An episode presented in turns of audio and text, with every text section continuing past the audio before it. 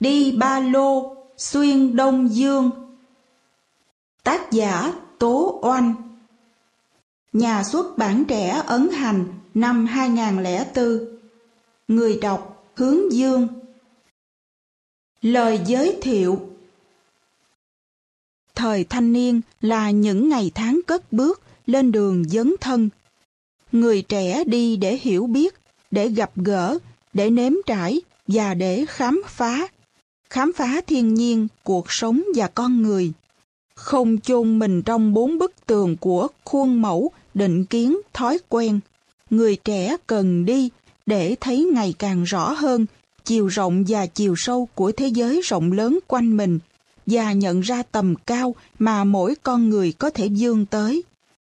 Đi, do đó cũng là cách để mỗi người trẻ vun đắp nội lực từ tài nguyên của thế giới bên ngoài. Với ba lô, máy ảnh, sổ tay và một tinh thần của người trẻ, cây bút nữ Tố Oanh, báo Tuổi Trẻ Thành phố Hồ Chí Minh đã lên đường và có mặt trên những nẻo đường gần xa.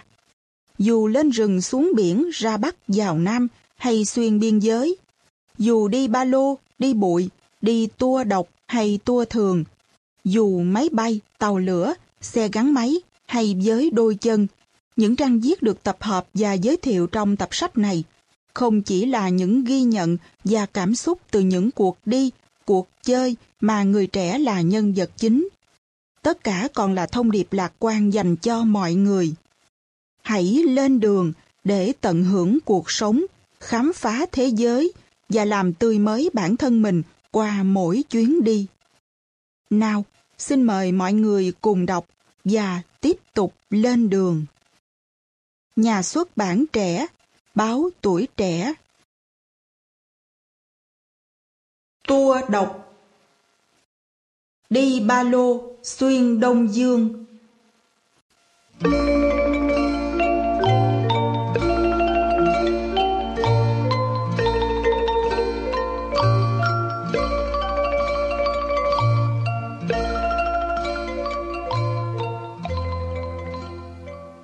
Đêm cuối cùng của năm dương lịch, chúng tôi có mặt ở Bangkok. Mọi người túa ra đường nghẹt cứng, chen chân đến được khu vực trung tâm thương mại thế giới. Chúng tôi nhập bọn cùng một nhóm hơn 10 bạn trẻ người Thái gốc Việt làm nghề hướng dẫn viên du lịch cho các đoàn khách Việt Nam.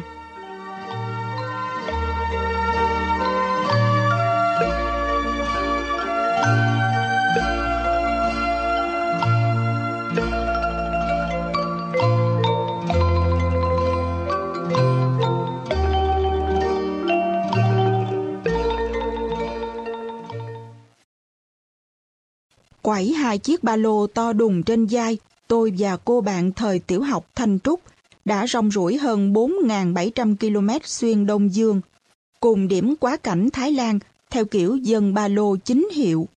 150 đô la một người cho các khoản đi lại, ăn, ngủ trong 9 ngày hành trình. Nụ cười của đá.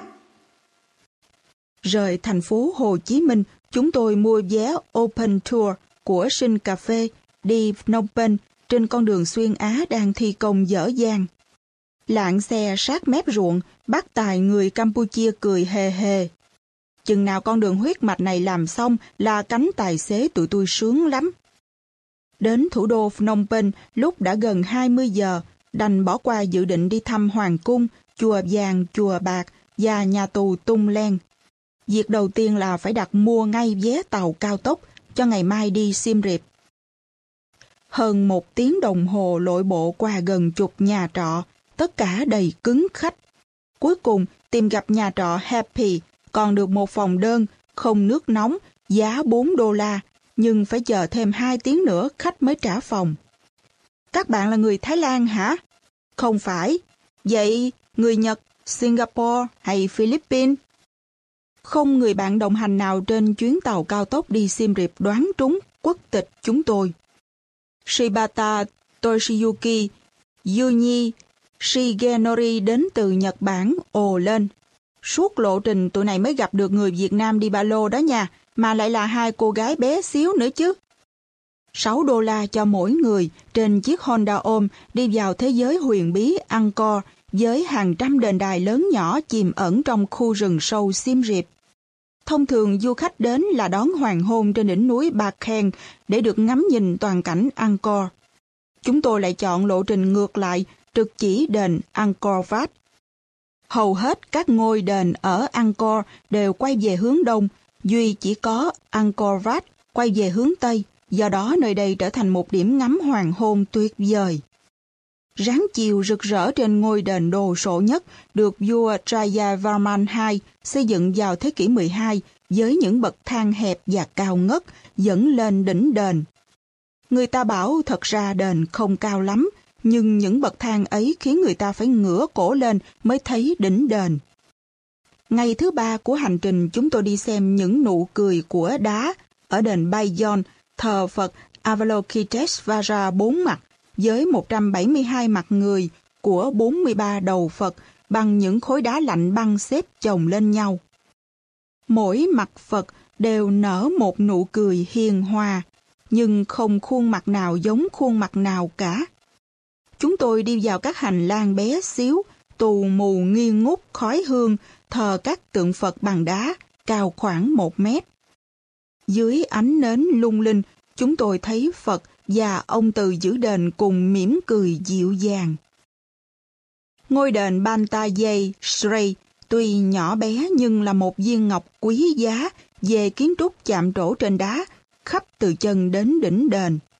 Còn đền Tapom thật là một cảnh hoang tàn trong cuộc chiến đấu giữa cây và đá, giữa loài người với hóa công. Ngược dòng Mê Công. Sáng ngày thứ 6 của hành trình, xe lửa dừng lại ở biên giới Nong Khai. Chúng tôi làm thủ tục, sau đó mua vé xe buýt đi 20 km qua cầu Hữu Nghị, nối Thái, Lào, để vào Viêng Chăn. Quảng trường chiến thắng Patusai nằm cuối phía đông bắc của đại lộ Ngàn Voi. Đây còn gọi là Khải Hoàng Môn của Viêng Chăn, được xây dựng vào năm 1962, cao 7 tầng, 56 mét. Bên trong được trang trí những hình ảnh truyền thống rất đẹp của Lào. Lên tầng 7, bạn có thể nhìn được toàn cảnh Viêng Chăn trong gió chiều lồng lộn. Ở Viêng Chăn, chúng tôi đèo nhau trên xe đạp, thuê 15.000 kíp một ngày, đi thăm ngôi đền Wat Si Saket xưa nhất ở đây, được xây dựng năm 1818 với nguyên liệu bằng gỗ. Viện bảo tàng Hau Pha Kieu xưa là đền thờ hoàng tộc của nền quân chủ Lào. Ở Hau Pha Kieu còn cất giữ nhiều tượng Phật quý giá nhất của Lào như các tượng bằng đá từ thế kỷ thứ 6 đến thứ 9, tượng Phật gọi mưa, Phật che chở. Lăng Pha Thạch Luang là lăng quan trọng nhất của Lào, biểu tượng của Phật giáo và vương quốc Lào. Viện bảo tàng và tưởng niệm Cây Sỏn Phong Vi Hãn được mở vào cuối năm 1995 để kỷ niệm 75 năm ngày sinh của Chủ tịch. Sáng hôm sau, chúng tôi đi ra bến xe đò ở chợ chiều, đi cố đô Luang Prabang. Ở đây, bắt đầu từ chợ Talat Dala ở góc đường Thanon Kitsalat và Thanon Latsabong, du khách có thể đi bộ trong trung tâm để đến với 33 di tích lịch sử một thời hào hùng của nền quân chủ Lào, tham quan tìm hiểu nghề làm giấy truyền thống từ cây Monberry, loại cây to như cây bồ đề. Chúng tôi dành thời gian xuống thuyền đi ngược dòng Mê Công để đến với động Pak Ou, cách cố đô 25 km theo đường thủy. Sông Mê Công rộng gần 1 km, mùa này nước rút xuống cả chục mét để trơ ra các rễ cây cổ thụ. Lắm lúc thuyền phải chạy sát bờ vì các dòi đất nhô lên chiếm gần hết lòng sông. Dọc đường, thuyền ghé vào thăm ngôi làng Ban Sang Hai, chuyên nghề nấu rượu và dệt thổ cẩm rất sắc sảo. Động Pak Ou nằm nơi giao nhau giữa sông Mê Công và sông Nậm Ao. Nơi đây cất giữ nhiều tượng Phật đủ kích cỡ và kiểu dáng, phần lớn theo phong cách cổ điển của Luang Prabang. Thấp hơn động Pak Ou là động Tam Tinh. Du khách có thể đi vào từ sông qua nhiều bậc thang. Đi theo bậc thang phía bên trái sẽ dẫn đến động Tham Phum. Đối diện với các hang động là làng cổ Tam Tinh, còn rất nhiều kiến trúc về nhà cổ, chùa, tháp chuông. Đêm biên giới. chanh, sả, rau mùi, gừng núi tạo nên hương vị đặc trưng của ẩm thực Lào. Món ăn của Lào khá cay. Người Lào thường ăn nếp cất trong cái rổ tre có nắp đậy, gọi là tiếp khào, ăn bằng tay, do thành từng nắm tròn, chấm với nhiều loại nước sốt. Suốt mấy ngày ở Lào, thấy người địa phương ăn tiếp khào mà thèm nhưng tìm mua không ra. May mà trước giờ trở về quê hương, nhờ để lại cho bác Văn, một chuyên gia tư vấn qua Lào làm việc, mấy tờ báo cũ, Tuổi Trẻ, Phụ Nữ, Công an thành phố Hồ Chí Minh, mà được bác Vui dúi vào tay chúng tôi một cái tiếp khào còn nóng hổi để nhâm nhi dọc đường. Chúng tôi chọn lộ trình từ Viêng Chăn về thủ đô Hà Nội qua biên giới Cầu Treo, Hà Tĩnh bằng xe buýt, khởi hành lúc 20 giờ. Xe chạy đến biên giới Nam Phao mới 2 giờ sáng, nhiệt độ khoảng 3-4 độ C, cả xe lạnh cứng. Bác Tài tuyên bố, ráng ngủ đi, sáng mai người ta mới làm việc. Tôi lập cập xuống quán bên vệ đường hỏi thăm phòng trọ. Anh chủ quán người Việt dẫn đi xem phòng tập thể của nữ, đóng bằng phên nứa, ẩm thấp, có hơn 10 người đang ngủ. Mỗi người 5.000 kíp, chỉ còn đủ cho 2 người nữa thôi. Vị chủ quán thải cho chúng tôi một cái chăn bông sực mùi mốc, chui vào chăn rồi mà thấy cũng như không.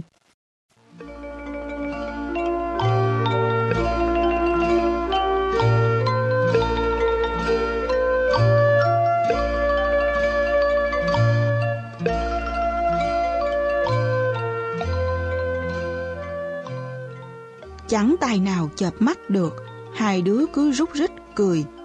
Hóa ra, đêm cuối cùng lại là đêm ấn tượng nhất.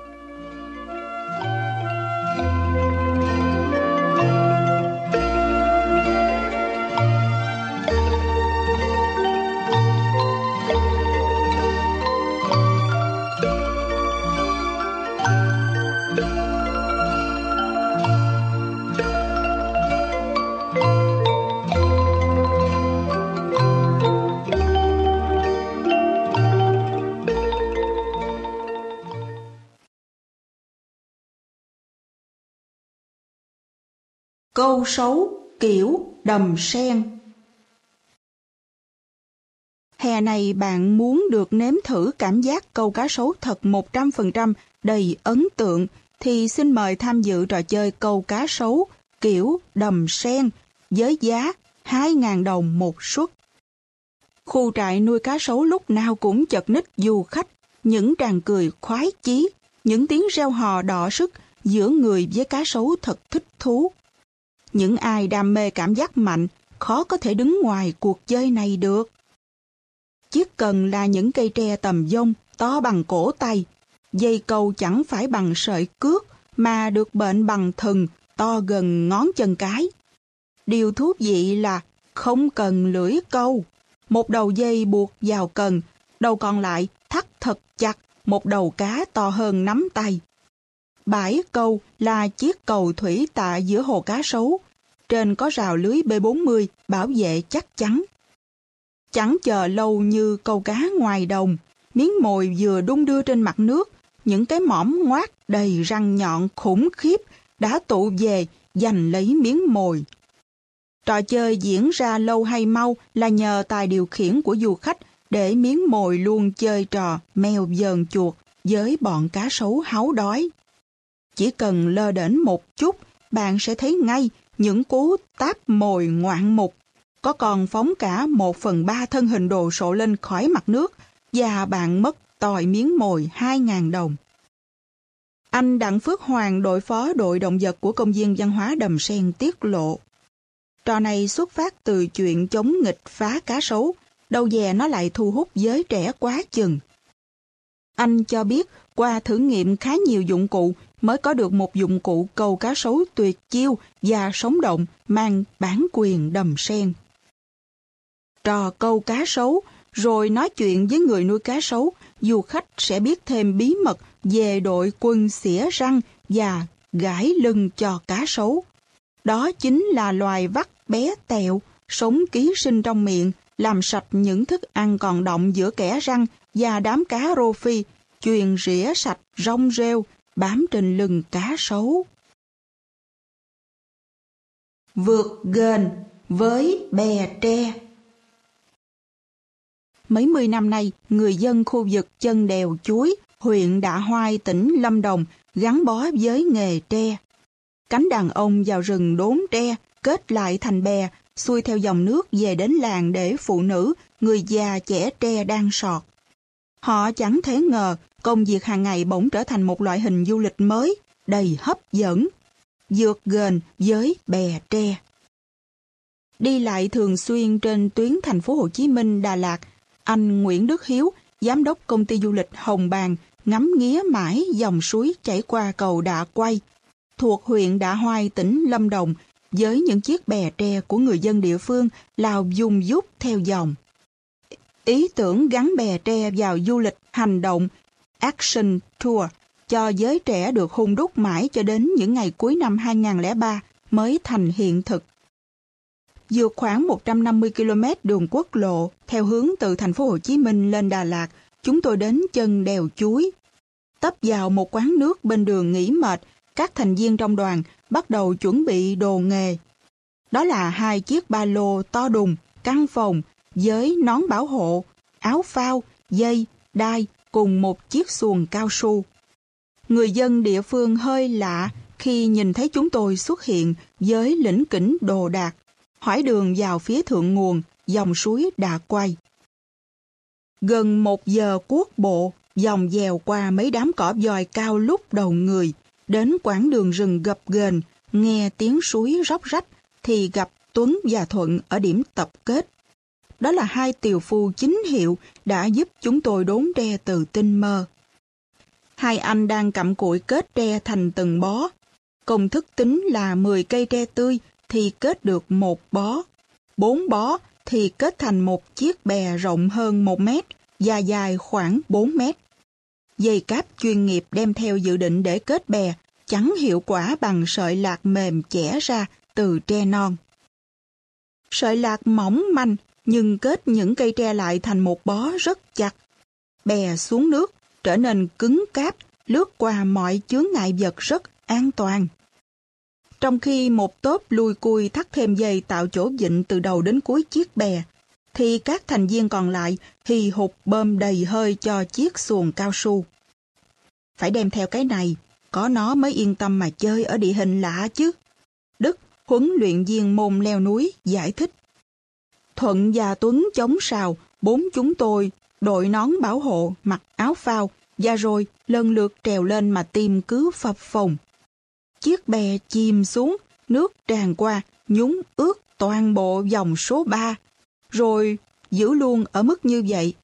Bè được đẩy ra xa bờ và từ từ xuôi theo dòng với tư thế rất đầm. Cảm giác bất an bắt đầu đã xóa tan. Mùa này nước vừa phải đi rất sướng, nhằm mùa nước lớn tháng 5-6 âm lịch, không phải dân chuyên nghiệp đi sẽ rất sợ. Còn mùa Tết, tụi này thả bè xuống tận suối Tiên chơi, đến chiều rồi đón xe đò trở về. Tuấn cho biết, hơn 15 năm ngược xuôi với bè tre, Tuấn và Thuận thuộc lòng từng chỗ nước xoáy, ghềnh, tảng đá, bãi sỏi, nên lèo lái chiếc bè một cách điệu nghệ. Tốc độ bè tăng dần lên, người chống sào nói to. Ngồi yên nha, chuẩn bị vượt ghềnh đó.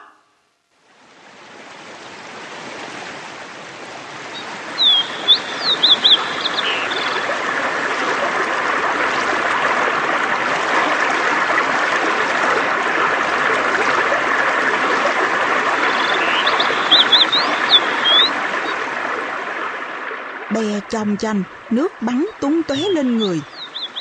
Chúng tôi mở hết volume mà la, mà cười nắc nẻ, hệt như chơi các trò cảm giác mạnh ở các công viên nước. Cảm giác thật thú vị. Cứ thế, chiếc bè đưa chúng tôi vượt hết ghềnh này đến ghềnh nọ. Có chỗ nước xoáy mạnh, chiếc bè như bị khẳm, chìm hẳn xuống, nhúng chúng tôi xuống làn nước mát rượi, ngập hơn nửa người. Rồi tiếp tục nổi lên, phòm phòm thẳng tiến. Nhiều chỗ nước cạn, đáy bè chà sát với sỏi kêu lạo xạo, hay mắc kẹt vào bãi đá nhưng vẫn thoát ra một cách dễ dàng. Chẳng bù cho chiếc xuồng hơi, Đến mấy chỗ này phải nhảy xuống mà vác.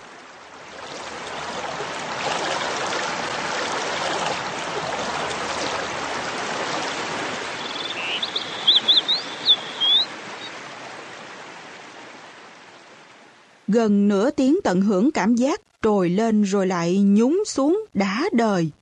Bè đưa chúng tôi đến cầu Đạ Quay, bắc qua quốc lộ 20. Đoạn này nước chỉ còn khoảng nửa mét, nên các chàng trai nhảy xuống nước bơi một cách thỏa thích. Xì hơi chiếc xuồng cao su, anh Hiếu tiết lộ. Món này sẽ là một tour thú vị cho các bạn trẻ. Mình định thiết kế sáng đi chiều về, cắm trại và ăn trưa ở Mandagui, hoặc kết hợp điểm dừng chân trên đường từ thành phố Hồ Chí Minh đến Đà Lạt. Giá làm bè tre rẻ, cho nên giá tour cũng sẽ rất mềm. Viết chung với Trần Vũ Nguyên năm 2003.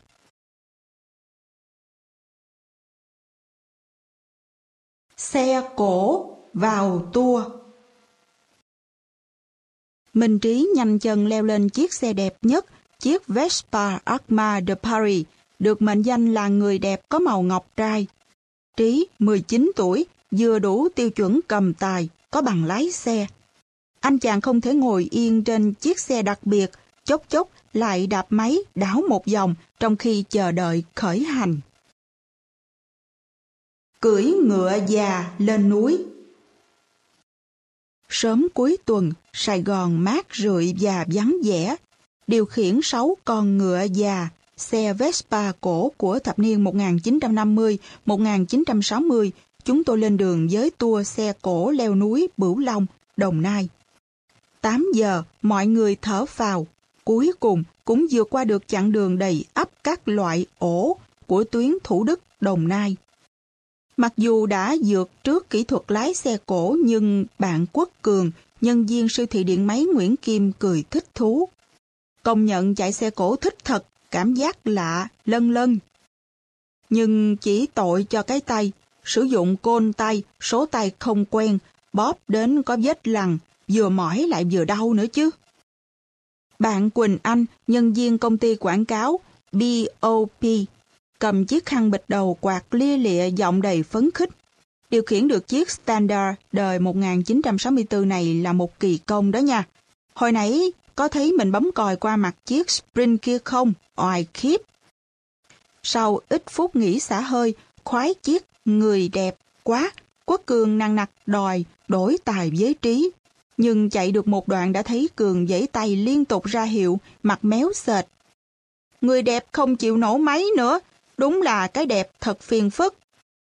Nhóm phụ trách kỹ thuật nhanh chóng mở cốp lấy đồ nghề ra sửa, sau một hồi hì hục. Nhóm quyết định gửi người đẹp lại giữa đường. Cường buồn hiu, đành chấp nhận leo lên chiếc dự phòng. Gần 10 giờ trưa đến nơi, Bửu Long thoáng đãng tha hồ tận hưởng cảm giác hoang dã. Giờ mới thấy sự lợi hại của sàn xe Vespa, tải được rất nhiều đồ, tại khoảng trống để chân của người cầm lái. Một cái lều giả chiến được bung ra, rồi lỉnh kỉnh thiết bị leo núi, gồm dây, khóa, đai. Chúng tôi bắt đầu hành trình chinh phục các vách núi cao đứng sững. 16 giờ chiều, mọi người đỏ gay vì nắng và thấm mệt với trò dã ngoại leo núi. Bon bon xe trở về. Người đẹp đã được sửa xong, Cường lại hí hửng leo lên không chút e dè. Trời mưa cộng với triều cường nên qua khỏi chợ Thủ Đức một chút thì nước đã ngập lên quá gối. Cả đoàn thót tim, gầm xe thì thấp, xác xe thì nặng, chết máy, làm sao đẩy bộ cho nổi. Ai ngờ, hai chiếc dè to đùng cứ ung dung rẽ nước, lướt nhẹ qua khỏi dòng sông nhỏ một cách an toàn. Từ đam mê đến ý tưởng kinh doanh. Anh Nguyễn Đức Hiếu, giám đốc công ty du lịch Hồng Bàng, chủ sĩ ý tưởng đưa xe cổ vào tour du lịch, tiết lộ. Phải mất mấy năm mới sưu tầm được 8 chiếc đúng hiệu cổ. Hễ nghe ở đâu có Vespa muốn bán là tôi tới liền. Dù có lai đôi chút cũng không sao, cứ đem về dọn lại. Khổ nhất là khâu tìm phụ tùng cho đúng hiệu. Có chiếc phải nằm đến cả năm mới hoàn chỉnh. cũng có khi phải dồn phụ tùng của mấy chiếc mới thành một chiếc. Đam mê xe Vespa, từ hồi 17-18 tuổi, anh luôn bị bạn bè chê già. Giờ đây, khi sưu tập xe cổ, anh còn tìm hiểu rất cặn kẽ những tài liệu liên quan đến loại xe này. Theo tài liệu anh nghiên cứu, sau Thế chiến thứ hai, đường sá ở châu Âu rất xấu. Hãng Peugeot đã nghiên cứu sản xuất ra loại xe Vespa. Tuy hơi cền càng nhưng loại xe này mang nhiều tính năng ưu việt như bững càng, không làm văng sình, chuyên trị đường giằng xóc, tải được nhiều đồ. Xe Vespa đã theo gót chân người Pháp du nhập vào Việt Nam. Anh Hiếu chia ra một xấp giấy đăng ký chủ quyền xe. Nó cũng cũ rích giống như đời của những chiếc xe, chẳng còn cách nào để đổi sang chủ quyền mới được. Có lần anh đánh liều đem mấy chú ngựa già chinh phục Trường Sơn hồi đường còn rất khó đi. Chuyến đi thành công, anh quyết định đưa xe cổ vào tour nhằm tạo một cảm giác mới mà các tour thông thường không có. Tour xe khách chẳng hạn. Xe cổ hiện có mặt trong các tour như leo núi cùng Vespa cổ, tuần trăng mật xứ sương mù Đà Lạt Lang Biang, xuyên Việt, chinh phục đường Trường Sơn, vân vân. Viết chung với Trần Vũ Nguyên, 2003. Trảng cỏ bào lạch, Bù Đăng, Bình Phước. Cỏ non xanh tận chân trời. Trong mưa hè lất phất, từ huyện Bù Đăng tỉnh Bình Phước, nhóm chúng tôi khởi hành đi Trảng Cỏ thuộc xã Đồng Nai. Anh Châu Thành Đủ, công an huyện cho biết, thời điểm này chỉ có xe Jeep mới đi nổi. Cách quốc lộ 14 hơn 20 km, đường dốc quanh co, ngổn ngang đất đá đang được bê tông hóa. Xe chạy, hết chồm lên lại nhào xuống, bào phèn hú hồn. Bù lại hai bên đường khung cảnh thiên nhiên nhiều đoạn đi xuyên qua rừng rất đẹp. Hoàng, phó bí thư huyện đoàn Bù Đăng gật gù. Chỉ vài tháng nữa con đường này làm xong, du lịch sẽ phát triển lắm đấy. Trảng cỏ đầu tiên rộng 63 hectare hiện ra trước mặt như một bình nguyên thơ mộng. Cỏ non phủ xanh mướt khiến ai lần đầu nhìn thấy không khỏi ồ lên kinh ngạc, ngây ngất. Bao bọc xung quanh trảng là lớp rừng thấp tái sinh. Giữa trảng có một bầu nước trong vắt, bạn có thể nhìn thấy cá đồng bơi lội tung tăng. Khung cảnh hoang sơ, không một bóng người, chỉ có đàn trâu đủng đỉnh gặm cỏ.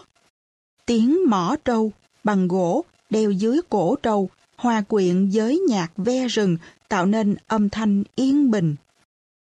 Điểu Men, bí thư xã đoàn nói khẽ, chừng vài cây mưa nữa cỏ sẽ xanh tươi đẹp hết biết. Men đến bìa rừng bạn sẽ có thú vui hái trái sim, trái bứa, ăn đến tím lè cái lưỡi.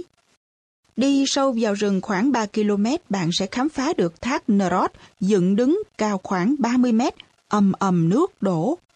Theo các lối mòn chỉ có thể đi xe hai bánh hoặc đi bộ. Cứ băng qua khoảng 100 mét rừng bạn sẽ lọt thỏm vào những trảng cỏ khác với đủ hình dáng ngộ nghĩnh. Có trảng cỏ tròn quay, ngay chính giữa là một cụm đá cao chừng 2 mét. Phải mất cả ngày bạn mới tham quan hết được 14 trảng cỏ ở đây.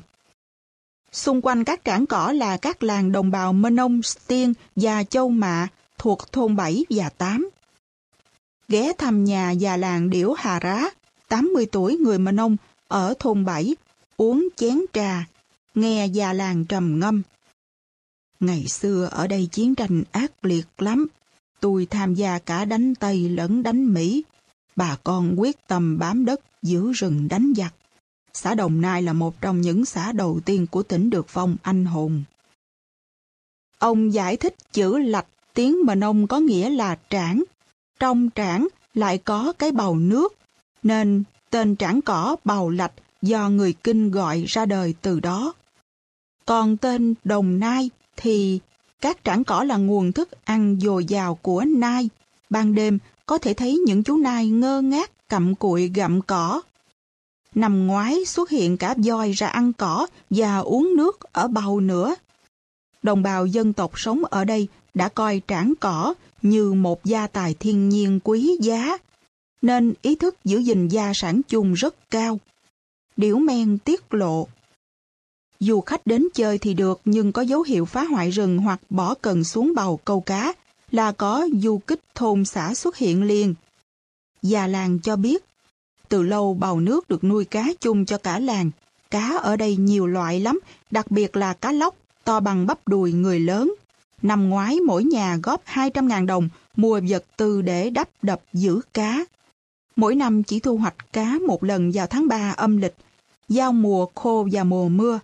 Đó cũng chính là thời điểm diễn ra lễ hội đâm bầu.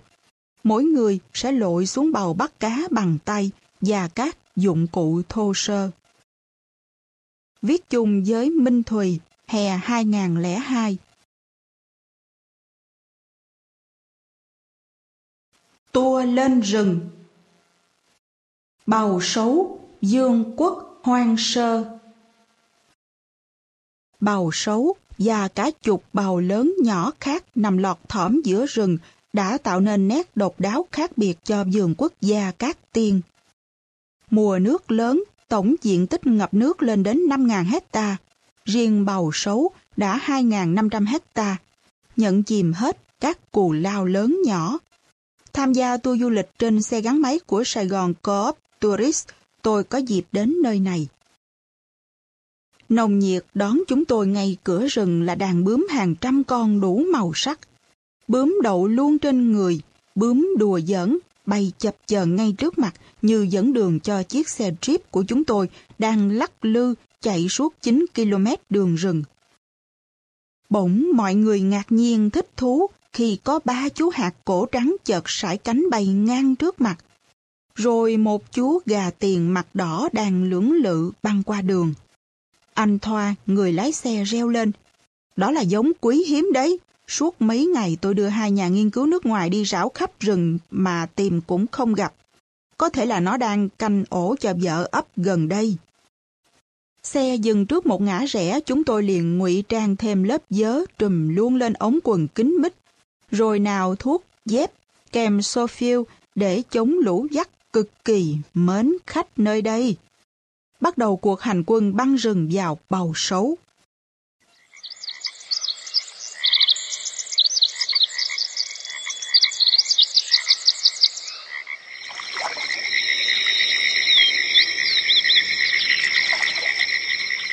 Tiếng ve ngân râm ran, tiếng chim rút rít trên tán cây cao, hòa quyện tiếng bước chân dẫm lên lá khô xào xạc, tạo thành một bản nhạc rừng thật vui tai.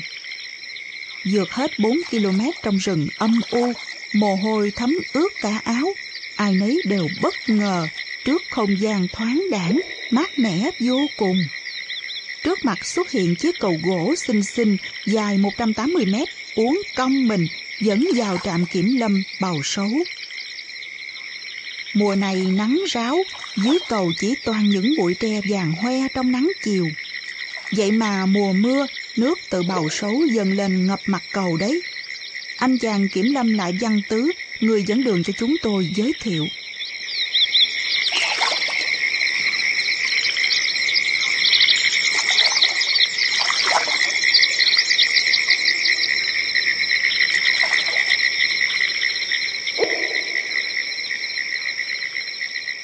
Ngôi nhà sàn bằng gỗ bé nhỏ của trạm kiểm lâm Bầu Sấu cũng là nơi chúng tôi tá túc qua đêm, nằm chơ vơ giữa rừng cây và mênh mông nước, khiến tôi liên tưởng đến ngôi nhà trên đôi chân gà giữa rừng sâu trong thế giới truyện cổ tích. Về khuya, ánh trăng rằm càng sáng tỏ, không gian thêm tĩnh mịch. Tôi say sưa nghe các chàng gác rừng kể chuyện về cuộc sống đầy khó khăn thiếu thốn, bất chấp hiểm nguy của họ. Những cuộc chiến đấu thật sự gay cấn với bọn săn trộm thú, khai thác gỗ quý, những trận sốt rét rừng kéo dài mấy tuần liền. Bọn mình ở đây đều mồ côi tình cảm cả, quanh năm suốt tháng chỉ toàn thấy phe ta, có khách ghé thăm là mừng lắm đó. Ba chàng kiểm lâm quân, Liêm, Phong và Khanh, phụ trách trạm, cười toe tiết lộ. Rồi họ đưa chúng tôi đi xem cảnh thú ra bầu uống nước, ăn đêm. Liêm dặn dò: "Phải bước thật nhẹ nhàng, giữ im lặng nha. thú mà nghe tiếng động lạ là chạy mất tiêu. Các anh cho biết, ngoài các loại thú thông thường, ở bầu sấu còn có đàn bò tót cũng thường xuất hiện. Mới hơn 4 giờ mà bầu sấu đã sáng trưng rồi. Tiếng chim chóc vút cao tạo nên một không khí yên lành. Màn sương mù tan dần, hé lộ bức tranh thiên nhiên thật đẹp. Tôi theo tứ khua mái chèo ra bầu. Vượt qua 2 cù lao nhỏ chắn ngang. Ôi chao, cả một vùng hoang sơ rộng mênh mông hiện ra trước mắt. Những đồi cây chập chùng soi bóng nước trong vắt. Bạn có thể tận mắt quan sát sinh hoạt hàng ngày của các cư dân vùng ngập nước. Những đàn le le, vịt trời ngụp lặn. Chú chích mồng đi bộ lang thang quanh bầu kiếm thức ăn. Đám cò trắng chao lượn trên không. Bơi lại gần một cù lao, chúng tôi phát hiện cành lá rung rinh. Thì ra, đàn khỉ hoang dã đuôi dài đông chừng 200 con đang leo trèo đùa nghịch. Tôi khoái chí quan sát một chú chim bói cá lưng xanh bỗng dưng vỗ cánh liên tục, dừng yên một chỗ trên không, rồi bất ngờ lao vèo xuống nước trong tích tắc, chộp lấy một chú cá xấu số. Tứ cho biết, gọi là bầu sấu vì một thời đây là vương quốc của loài cá sấu Siem, nhưng từ thập niên 80 đã không còn thấy bóng dáng chúng nữa do bị săn bắn ráo riết. Hiện nay, diện tích bảo tàng thiên nhiên rừng mưa nhiệt đới vùng Trung Du này rộng hơn 74.000 hectare. Sát nhập thêm khu vực Cát Lộc và Tây Cát Tiên, gồm 11 tuyến điểm du ngoạn hấp dẫn với nhiều dịch vụ chu đáo. Và từ năm 1995 đến nay, phủ xanh thêm được diện tích 500 hectare, chủ yếu là các loại cây sao, dầu bằng lăng. Ở Tà Lài, huyện Tân Phú và kế hoạch trong 5 năm tới sẽ tiếp tục trồng mới thêm 500 hectare rừng nữa.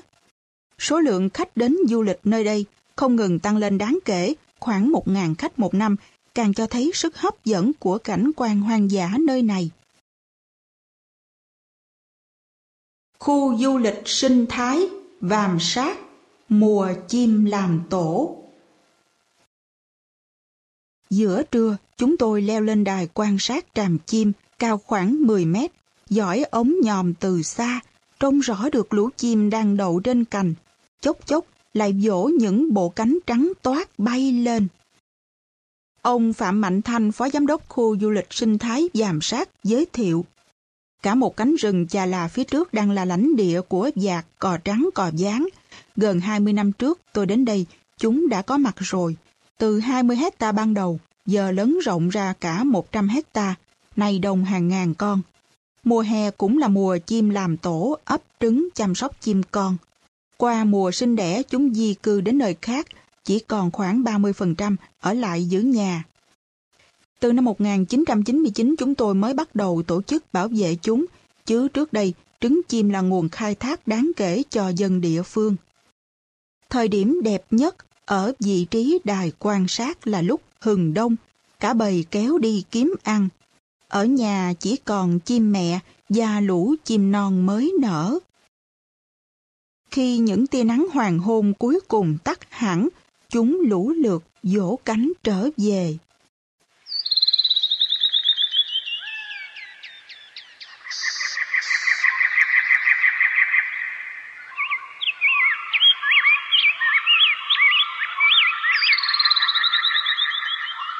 Muốn được xem cận cảnh chim làm tổ, ông Thanh vừa nói vừa lấy cho chúng tôi những đôi giày đặc dụng lội sình. Chiếc xuồng chèo tay nhẹ nhàng khua nước theo rạch sỏi, len lỏi vào những đám rừng chà là rậm rịch. Tiếng động làm các chim mẹ đang ẩn mình bay vụt lên. Trên ngọn chà là đầy gai góc là hàng trăm tổ chim. Có ổ còn có trứng, có ổ đã nở thành chim non rồi. Anh Hải, bảo vệ rừng nói, chim non chọn loại cây chà là đầy gai góc, chằng chịt làm tổ, tránh được lũ rắn nước, chồn, mèo rừng và cả con người nữa.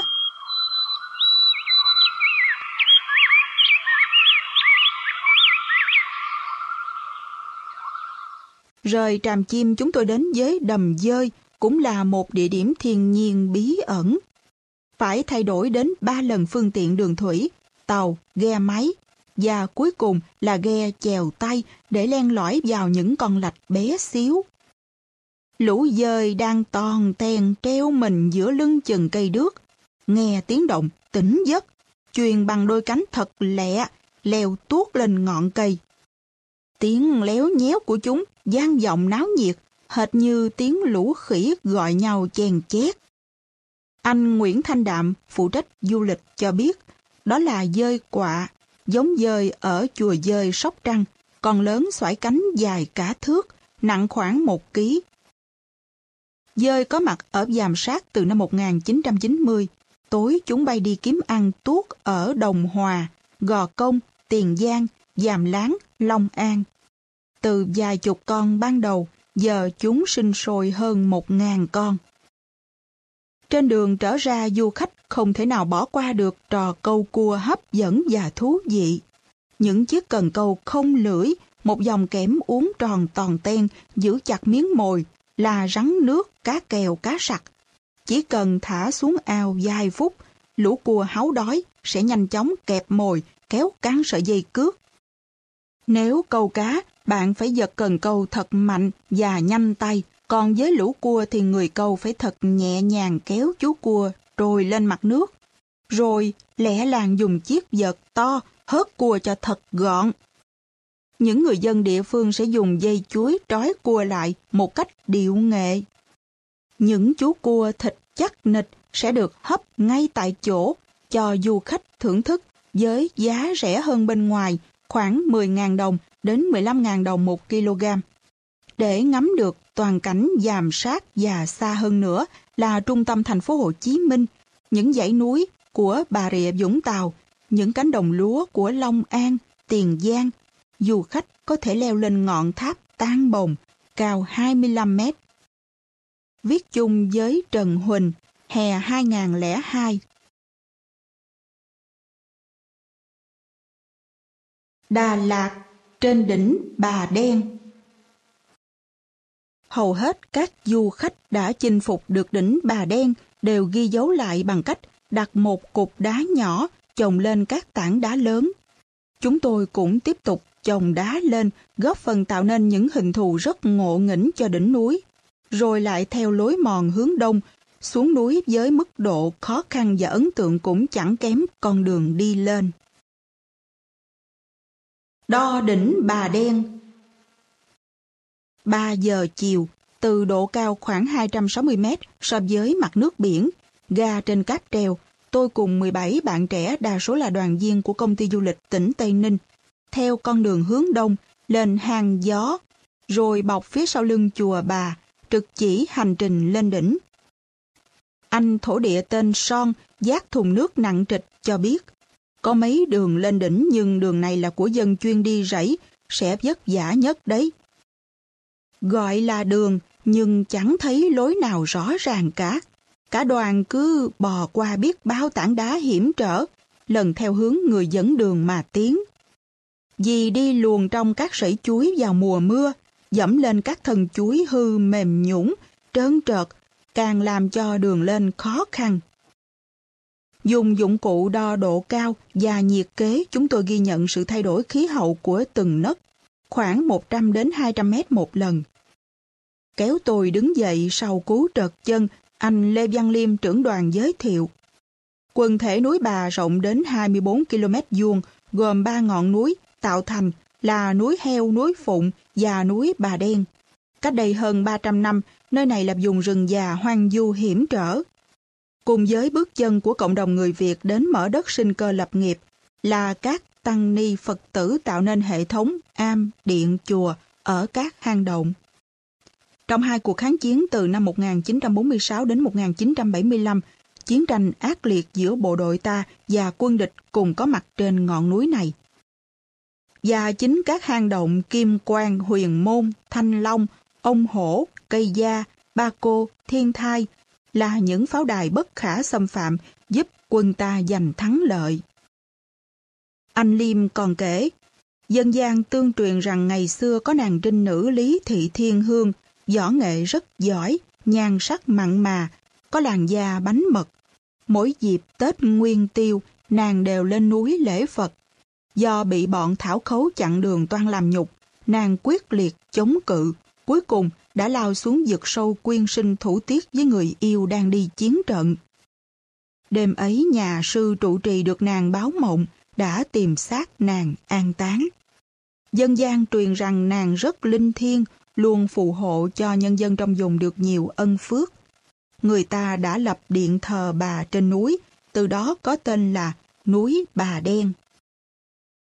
Trời sâm sẩm tối, chúng tôi vượt qua một vách đá trơn tuột ở độ cao khoảng 700 mét thì bắt gặp động Ông Hổ. Động được hình thành do các tảng đá to đùng chồng lên nhau. Bên trong động có thờ một số tượng Phật nhỏ và được dân đi rẫy, quét dọn sạch sẽ. Phía trên động là một cây da đại thụ có bộ rễ như những chiếc giòi bạch tuộc khổng lồ bao trùm lên đá. Còn ở một bên động là hố 7 ngày, sâu hung hút. Anh Son nói, lỡ may rớt xuống 7 ngày mới kiếm ra xác đó. Lúc này chúng tôi phải sử dụng đèn pin để tiếp tục hành trình. Tiếng ý ới gọi nhau của các bạn nữ vang vọng giữa núi rừng thanh vắng. Vượt thêm mấy con dốc đứng sững, rồi băng qua rừng tre khá dày. Một cảm giác mát lạnh xộc vào người, và chỉ thoáng chốc, mọi người lọt thỏm trong sương mù. Chỉ còn khoảng 500 mét nữa chúng tôi sẽ đến đích. Đường đi đã bằng phẳng dần và độ cao đang ở nhích gần 986 mét. Cơn mưa đổ ào xuống cũng là lúc đoàn quân đang lạnh run đặt chân đến trạm truyền tin núi Bà thuộc công an tỉnh. Hai anh lính đang làm nhiệm vụ vui mừng đón. Lâu lắm mới có khách lên thăm chúng tôi đó nha. Căn nhà tường đá mái dòm kiên cố như ấm hẳn lên, mặc cho bên ngoài gió rít phần phật, mưa trút nước. Thượng sĩ Minh, 24 tuổi, có thâm niên leo núi được hơn năm, tâm tình. Ở đây khí hậu lạnh quanh năm 12 đến 25 độ C, chênh lệch với chân núi khoảng 10 độ C. Lúc nào cũng mặc áo lạnh hệt như ở Đà Lạt vậy. Lần đầu mình leo mất 4 giờ mới tới đỉnh, giờ quen rồi chỉ mất hơn 1 giờ. Trên vai còn vác thêm 15 kg thực phẩm, dùng cho cả tuần nữa. Quanh năm suốt tháng chỉ có ta với núi rừng cây cỏ, ai mà có tính ủy mị, chắc buồn không chịu nổi đâu. Chỉ tay xuống dãy đèn bé tẹo cỡ đầu ngón tay, đang rực sáng dưới núi. Mình nói tiếp, thị xã Tây Ninh đó, nhiều lúc nhớ nhà quá mình đứng ngóng cả giờ đồng hồ mà không thấy chán. Đưa cáp treo lên đỉnh núi.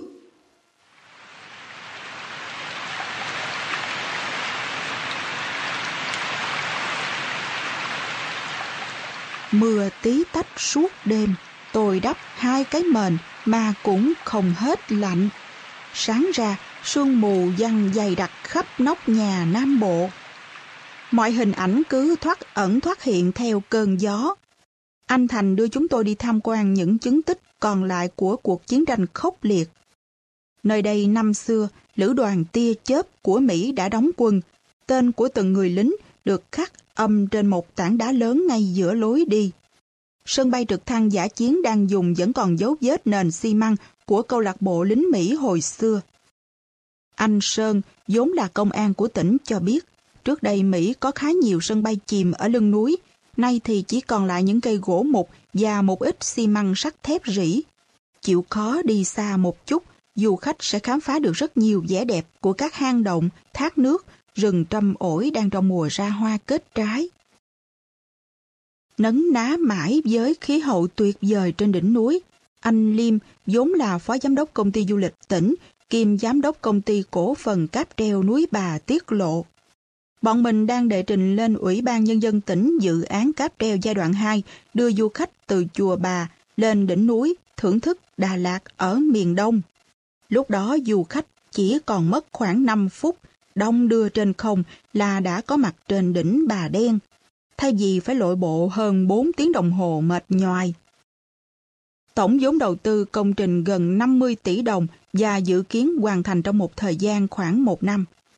Anh nói thêm công ty cũng đang có kế hoạch kêu gọi thêm đầu tư xây dựng một khu nghỉ dưỡng trên đỉnh dành cho du khách lưu trú lại. đồng thời xây thêm một ngôi chùa mới dành cho khách hành hương. Đây là nguồn khách chủ lực của núi Bà. Núi Bà cuối tháng 6 năm 2002. Lên Hàm Rồng.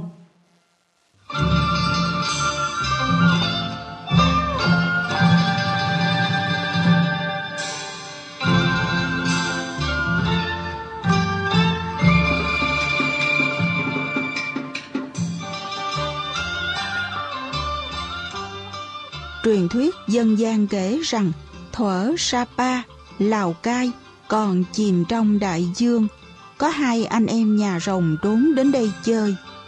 Vua cha phát hiện gọi về, rồng anh nghe thấy đã bay về trời. Rồng em mãi chơi tuốt chốn thủy cung nên chẳng nghe thấy. Trời sập tối, rồng em mới sực tỉnh quẩy đuôi ngoi lên thì cổng trời đã đóng chặt lại. Rồng em đành phải mãi mãi ở lại hạ giới và hóa thành núi đá, với tư thế đầu lúc nào cũng ngẩng lên, dõi mắt về trời.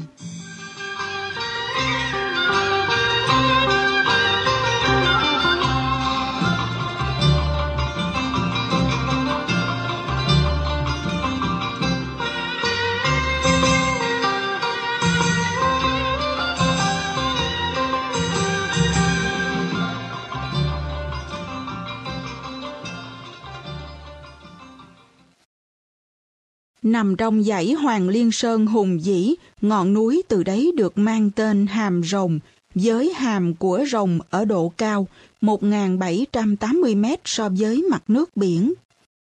Khởi công vào năm 1996, khu du lịch Hàm Rồng, rộng 148 hectare, đã khai thác triệt để nét hoang sơ của những rừng đá rêu phong, rừng đào lâu năm, 20 đến 30 năm tuổi.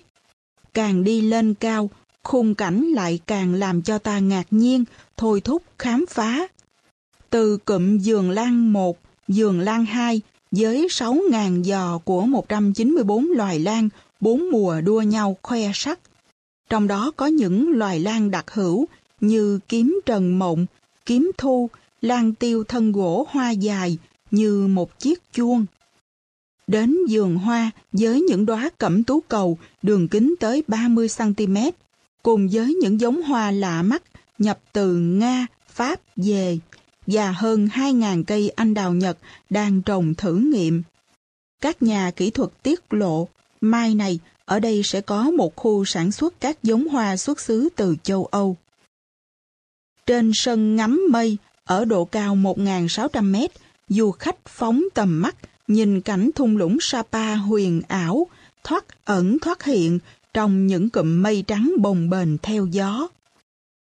Rồi băng qua khu thiên thạch lam rộng mênh mông, lớp lớp đá đang xen nhau đủ mọi hình dáng, tha hồ cho khách thả trí tưởng tượng thành muôn hình vạn trạng.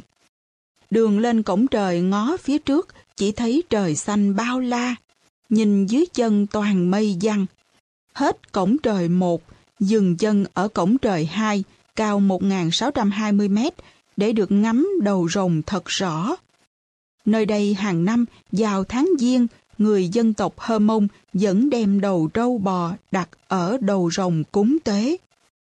Lối đi mỗi lúc một hẹp, dẫn vào hang Tam Môn, chỉ vừa một người chui lọt, thoát ra là một khoảng trời mênh mông. Khu cắm trại ở đây có hẳn một vườn cây ăn trái với 3 loại chủ lực, đào, lê, mận. Trên suốt dọc đường lên cao, khách thường xuyên bắt gặp những tiếng cười khúc khích, những chiếc gùi to đùng khi ẩn khi hiện của các cô gái Hơ Mông đi hái lá thuốc. Có một hạng mục đang được hoàn thành, khu quy hoạch làng dân tộc phong cảnh sẽ giới thiệu với du khách những ngôi nhà, những nét văn hóa đặc trưng của 5 dân tộc Hơ Mông đen, Dao đỏ, Tày, Giấy, Sa Phó đang sinh sống ở Sapa. 25 tháng 4 năm 2001. Trong rừng già Yuluroyet. Con đường cấp phối Đà Lạt Tà Nung dẫn vào rừng già Yuluroyet với hàng lô ổ gà dằn sóc, khúc cua gấp khúc, khiến hai chiếc xe gắn máy tải người và đầy dụng cụ phải vượt qua khá chật vật mới đến được điểm hẹn trước khi trời tối, thuộc tiểu khu 159 rừng đặc dụng Lâm Viên. Loáng một chốc đã có hai chiếc lều xinh xắn mọc lên bên dòng suối trong vắt. Hai bạn Bình và Long không quên đào mương thoát nước xung quanh lều để phòng mưa. Một bếp lửa giả chiến xếp bằng 3 viên đá cũng bắt đầu thổi lên chút hơi ấm. Tôi được giao nhiệm vụ nấu nước sôi để pha trà cà phê và chuẩn bị bữa ăn chiều. 4 chàng còn lại tỏa đi tìm những cành cây khô, chuẩn bị cho đống lửa trại giữa rừng. Bóng đêm tràn xuống thật nhanh, chúng tôi quây quần bên đống lửa trại cháy bùng ấm áp cùng 20 chàng trai cô gái trồng và giữ rừng. Tiếng đàn tiếng suối hòa với ánh lửa đã xóa tan màn đêm tĩnh mịch.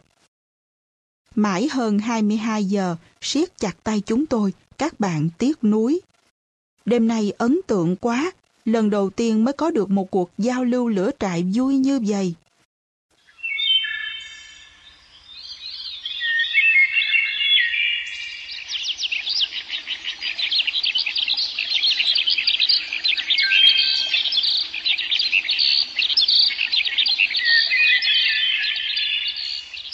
Chưa tới 5 giờ, trời đã sáng trưng, âm thanh líu lo của chim họa mi và anh Tước từ máy cassette được phát ra dụ khị. Lập tức, giọng trong rừng đã có các bạch mi, chào mào, khứu, thứ thiệt, hồi đáp. Hít sâu bầu không khí trong lành ban mai, chúng tôi bắt đầu chương trình thám hiểm khu rừng già.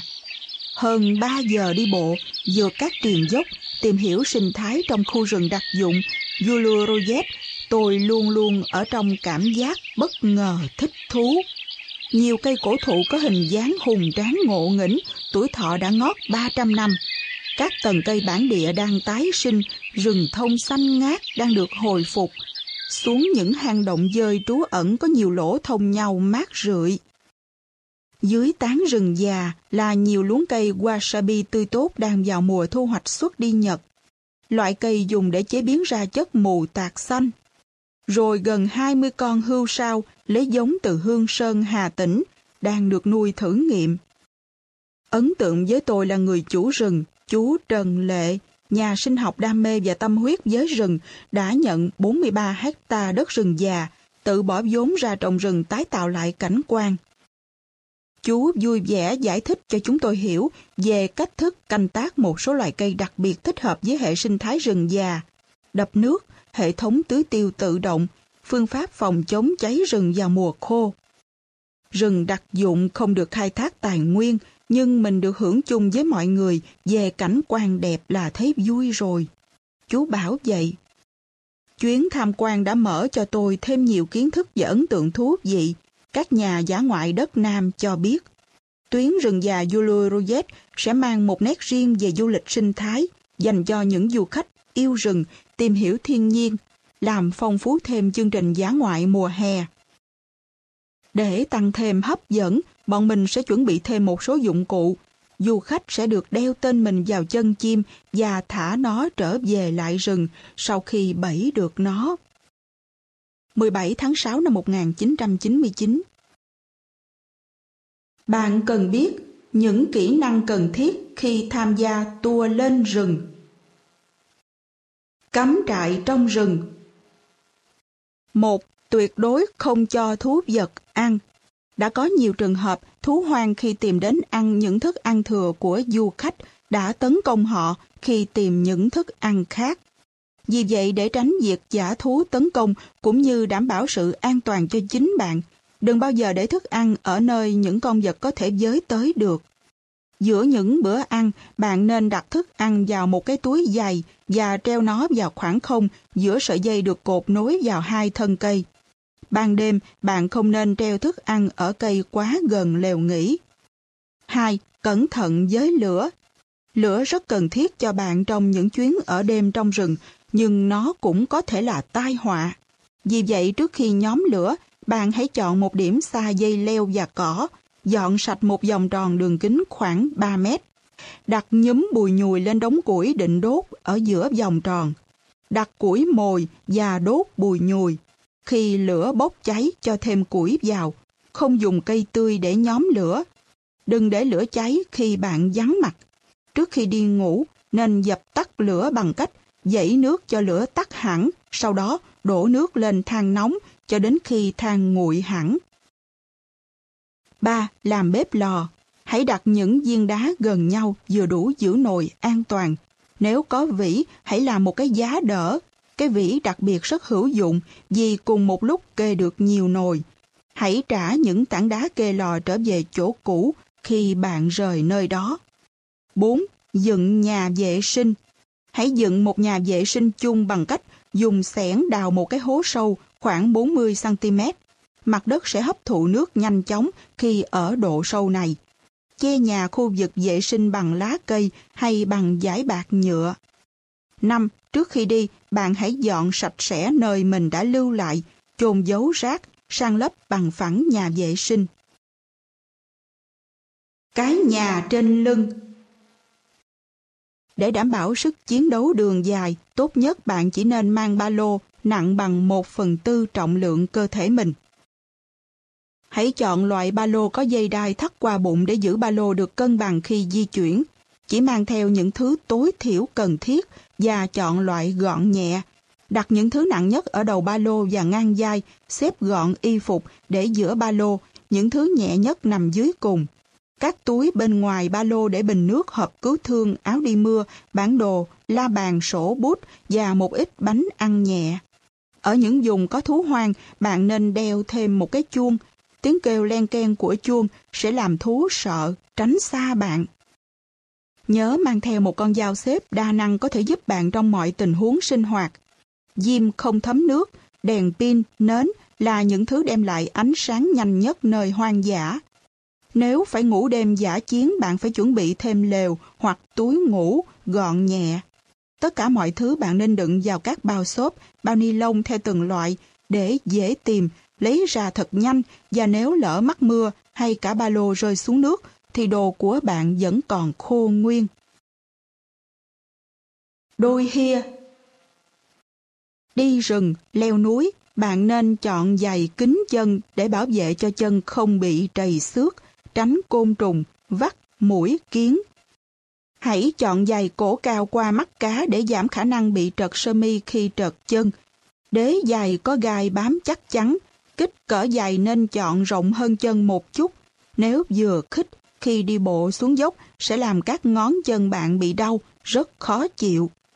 Trường hợp giữa đường giày chật, chân quá đau mà không có giày khác thay, bạn có thể xử lý bằng cách dùng dao rọc đường giữa của gót giày. Giày sẽ rộng ra và chân của bạn sẽ thoải mái hơn. Tour xuống biển. Du hành ven biển.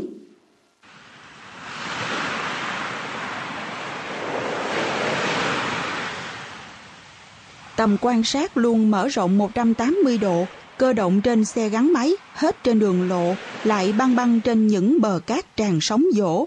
Đi sâu vào những làng chài với mong muốn khám phá những địa điểm du lịch còn hoang sơ hấp dẫn. Ý tưởng nối biển bằng những con đường của nhà tổ chức du khảo Đào Kim Trang hứa hẹn đem đến cho những bạn trẻ yêu dã ngoại một chuyến du ngoạn lý thú.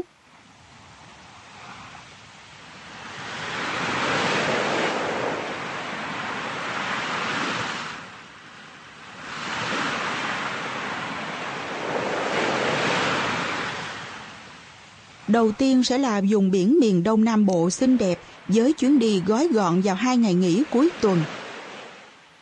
Buổi chiều tà cuối năm, Hoa Tiêu Trang dẫn đầu 3 con ngựa sắt đi mở tour Rồ Ga trực chỉ biển Hòn Rơm, Bình Thuận. Qua những con đường cát ẩn trong rặng dừa mát rượi của Mũi Né, đến nơi trời đã sụp tối. Sóng biển ầm ì dưới lưng, chúng tôi qua đêm trên những chiếc võng đong đưa. Sớm tinh sương, nhoài mình giữa biển bao la trong sạch và rực rỡ, cảm giác sảng khoái vô cùng. Chiếc xe trip của cánh khai thác du lịch ở Hòn Rơm đưa chúng tôi đi thám hiểm bầu sen giữa sa mạc, một địa điểm còn hiếm dấu chân du khách thuộc địa phận xã Hòa Thắng, huyện Bắc Bình. xe vượt toàn địa hình nghiêng ngã đến ớn lạnh, len lỏi trong rừng dương rồi lại ra bờ biển, qua hòn rùa, mộ cá ông, trước khi trượt xuống những đồi cát mịn nóng bỏng. Thật bất ngờ khi trước mắt chúng tôi xuất hiện những hồ nước ngọt đủ cỡ, đủ hình dáng giữa sa mạc chập chùng. Hồ lớn nhất rộng đến hơn 5 hectare. Hồ đẹp tuyệt vời, với ngàn hoa sen tinh khiết, nở thơm ngát. Từ các miệng hồ tỏa đi khắp sa mạc, còn in dấu vô vàn những vết chân chim. Địa điểm thứ hai trong hành trình là hải đăng Kê Gà cao ngất và già nhất Việt Nam. Con đường 24 nối từ quốc lộ 1 vào làng chài Kê Gà, dài khoảng 20 km, nhập nhoạng trong hoàng hôn và vắng ngắt. Xa xa đã trông thấy những luồng sáng quét ra từ ngọn hải đăng, báo hiệu chúng tôi đã đi đúng đường. Chỉ còn cách làng chừng 5 km, con đường thơ mộng song song với biển bị một cái vực to xé ngang, sâu hoắm. Bên dưới, nước đang chảy róc rách ra biển. Và chiếc Angel của tôi giờ trở thành sáng giá nhất về trọng lượng, trong khi hai chiếc loại mô tô nặng trịch của đoàn phải hè nhau đẩy đến ná thở. Thôn Kê Gà tù mù ánh đèn dầu, chúng tôi phải gõ cửa đến mấy nhà mới có thuyền chịu chở ra đảo trong sức gió mạnh cấp 5, cấp 6.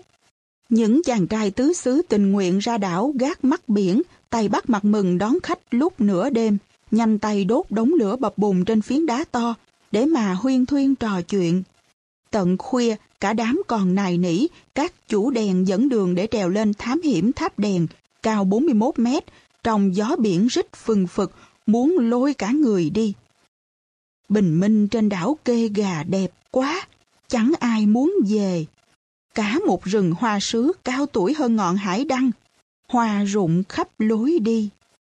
Chia tay những chàng trai gác đèn, chúng tôi theo con đường 30 và tỉnh lộ 712 đến ngã Tam Tân, nơi giao nhau ba xã Tân Long, Tân Thành và Tân Khánh của huyện Hàm Tân, rồi rẽ vào biển tìm hiểu quy trình khai thác titan từ cát. Lúc này, nước biển đã rút ra khá xa, phơi lên dải bờ cát thẳng tắp. Chúng tôi quyết định đi trên cát đến La Di, bỏ lại sau lưng những đoàn thuyền neo bến, những chợ chồm hổm bán sản phẩm thu hoạch từ biển đêm qua, và đàn chim nhảy choi choi trên biển săn mồi. Những ngư dân câu cá đuối bằng cần tre cắm trên biển hết sức thô sơ. Kinh nghiệm chạy trên bờ biển phải giữ tốc độ đều, chỉ cần nhả hết ga là xe lún cát ngã lăn quay liền. Nối tiếp với La Di là quốc lộ 55, gần 90 km đường nhựa lắm ổ gà. Chúng tôi về đến Xuyên Mộc, Bà Rịa, Vũng Tàu khi nắng đã đứng bóng. Rừng cây rợp mát hai bên đường vào khu du lịch sinh thái Bình Châu, và những quả trứng gà nhúng xuống dòng nước nóng 80 độ C giúp mọi người phục hồi sức, để rồi tiếp tục băng 6 km xuyên rừng nguyên sinh vào biển Hồ Cốc xinh đẹp. Cũng là điểm biển hoang vắng cuối cùng của hành trình dài hơn 550 km. Đi tắm bùn. Đi tắm bùn phục hồi sức khỏe không? Lần đầu tiên có ở Việt Nam đó. Nghe lời rủ rê ngồ ngộ, tôi cố đáp chuyến tàu sớm nhất đến trung tâm du lịch suối khoáng nóng Tháp Bà, Nha Trang, ngay trong ngày đầu tiên mở cửa đón khách. Chiếc hồ nhỏ nhắn đầy bùn khoáng sền sệt, có màu nhạt hơn món cà phê sữa một chút. Nghĩ đến bùn sình ở quê, tôi còn lưỡng lự, nhưng đám bạn bên dưới trầm mình trong bùn cứ liên tục suýt xoa. Đã lắm! Tôi xuống hồ theo, hai tay dốc đầy bùn mát lạnh, nhuyễn mịn và không mùi. Tôi thoa đều lên mặt, cứ hệt như thoa sữa rửa mặt ở nhà, rồi thả lỏng người trong bùn cho ngập đến cổ. Ngâm 20 phút đúng quy trình, lại tiếp tục lên bờ sưởi nắng thêm 20 phút nữa. Một cảm giác thật dễ chịu khi bùn thẩm thấu vào khắp cơ thể. Tôi nhảy xuống hồ xả bùn cạnh bên. Ồ, là nước khoáng nóng, có vị mặn mặn. Bùn tan ra nhẹ nhàng, để lại toàn thân hồng hào nhẹ tên. Sờ khắp người tôi giật mình. Chưa bao giờ da mình lại mịn như thế. Ông Trương Anh Dũng, giám đốc công ty Sao Mai thế kỷ 21, đơn vị chủ đầu tư khu du lịch này tiết lộ. Bùn ngâm là loại bùn khoáng vô cơ carbonat canxi được khai thác từ mỏ tự nhiên ở Khánh Hòa. Bùn về đến trung tâm được qua máy quay ly tâm loại bỏ các tạp chất nặng như cát, đá, sỏi để lọc ra chất bùn nhuyễn mịn nhất. Nước khoáng nóng từ mỏ Vĩnh Phương có độ nóng khoáng 50 độ C. Qua hệ thống ống dẫn hơn 4.000 mét đến làn da của du khách là vừa đủ nóng, còn khoảng 42 độ C. Các thành phần hợp chất trong bùn khoáng vô cơ nguyên chất và nước khoáng nóng đều đã được kiểm nghiệm và công nhận khả năng phục hồi sức khỏe rất cao, có tác dụng tốt trong việc trị liệu một số bệnh như đau nhức cơ, khớp, thần kinh ngoại biên, phụ khoa. Chiền chiện, bạch hạc, hoa hồng, hoàng yến, thiên nga.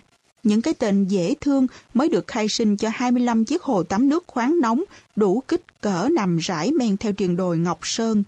Thật thơ mộng. Nằm ở vị trí cao nhất 14 mét là hồ Thiên Nga, còn được ví là hồ Uyên Ương, thế giới riêng dành cho hai người. Những chiếc hồ còn lại có thể phục vụ riêng biệt cho một người, hai người, bốn người hay cả gia đình. Mỗi đợt khách ngâm xong lại thay nước khoáng mới. Chen giữa những chiếc hồ là những tảng đá nằm chồng lên nhau, những tán cây rừng, tiếng chim hót véo von tạo nên một khung cảnh hết sức hoang sơ. Khách vừa thư giãn trong hồ, vừa có thể nhâm nhi thêm trái cây tươi được chiêu đãi miễn phí. Nếu muốn đông vui, xin mời đến khu ngâm tắm tập thể nằm bên dưới đất bằng. Những chiếc đài phun mưa nóng nhẹ nhẹ, massage toàn thân thật đã. Hay làm những chú kình ngư, tha hồ vùng vẫy trong hồ bơi sâu có khả năng phục vụ 300 lượt khách một ngày. Nếu lỡ chưa biết bơi, bạn có thể tắm chung với hồ bơi trẻ con, sâu 0,7 mét. Còn muốn được massage nặng đô hơn, bạn hãy tranh thủ đưa lưng vào bình nước nóng, phun khá mạnh từ pho tượng thiếu nữ Chăm duyên dáng ở hồ bơi người lớn. Ngày khai trương, ông Peterman, quốc tịch Đức, đã là du khách quốc tế đầu tiên thưởng thức cảm giác tắm bùn ở Việt Nam. Ông liên tục nhận xét, thật tuyệt, ở nước tôi và một số nước tôi đã đi qua cũng có dịch vụ ngâm bùn, nhưng tất cả đều là loại bùn đen, làm ta có cảm giác không sạch. Hồ ngâm thì chỉ dành cho từng người một, rất im ắng. Còn ở đây, hồ rộng ngâm chung một lúc 3-4 người, được trò chuyện giao lưu vui hơn. Tổng diện tích khu du lịch này rộng hơn 26.000 mét vuông. Ven bờ sông Cái mát mẻ thuận lợi cả về tuyến du lịch đường sông quanh khu vực Chùa Hang, Tháp Bà. Sau 4 năm hoạt động, nhiều hạng mục được xây dựng thêm đã biến nơi này thành một khu nghỉ dưỡng độc đáo, như sàn nhảy disco nước khoáng nóng hoạt động ban đêm, câu lạc bộ sức khỏe trong nhà, gồm ngâm tắm, xoa bóp, bấm huyệt, vật lý trị liệu, nhà nghỉ dưỡng biệt lập trên đồi dành riêng cho cá nhân hay từng gia đình. Chơi thể thao biển ở Vũng Tàu.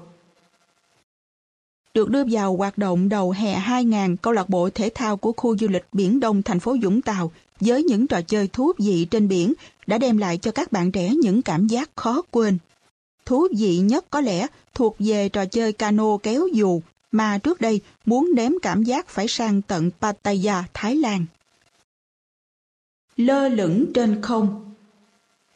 Khoác áo phao bảo hộ vào người, chiếc jet ski, mô tô nước rồ ga phóng ào ào trên những ngọn sóng đưa tôi ra chiếc bè nổi cách bờ khoảng 300 mét. Chuẩn bị, 1, 2, 3, chạy! Tiếng hô của người huấn luyện viên vừa dứt, hai tay giữ chặt dây đai. Tôi chạy chừng 5 bước, người được nhấc bổng khỏi chiếc bè rồi lao vút lên không trung. Chiếc dù to nhiều màu sắc căng tròn trên đầu, sợi dây đai an toàn phía sau lưng giúp tôi lơ lửng giữa trời xanh. Chiếc cano lướt trên biển đến đâu, tôi được kéo bay lượn theo đến đấy. Tôi thấy mình nhỏ bé giữa không gian rộng lớn, nhưng sự tự tin đã xóa tan nỗi sợ ban đầu. Đang ở độ cao cách mặt biển 70 mét, tôi có cảm giác bị hạ dần xuống.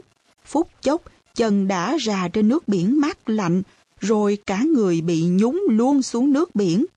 Tích tắc vài giây, chiếc cano lại rồ ga kéo tôi bay lên, rồi từ từ hạ cánh an toàn. Tổng cộng khoảng 4 đến 5 phút một tour.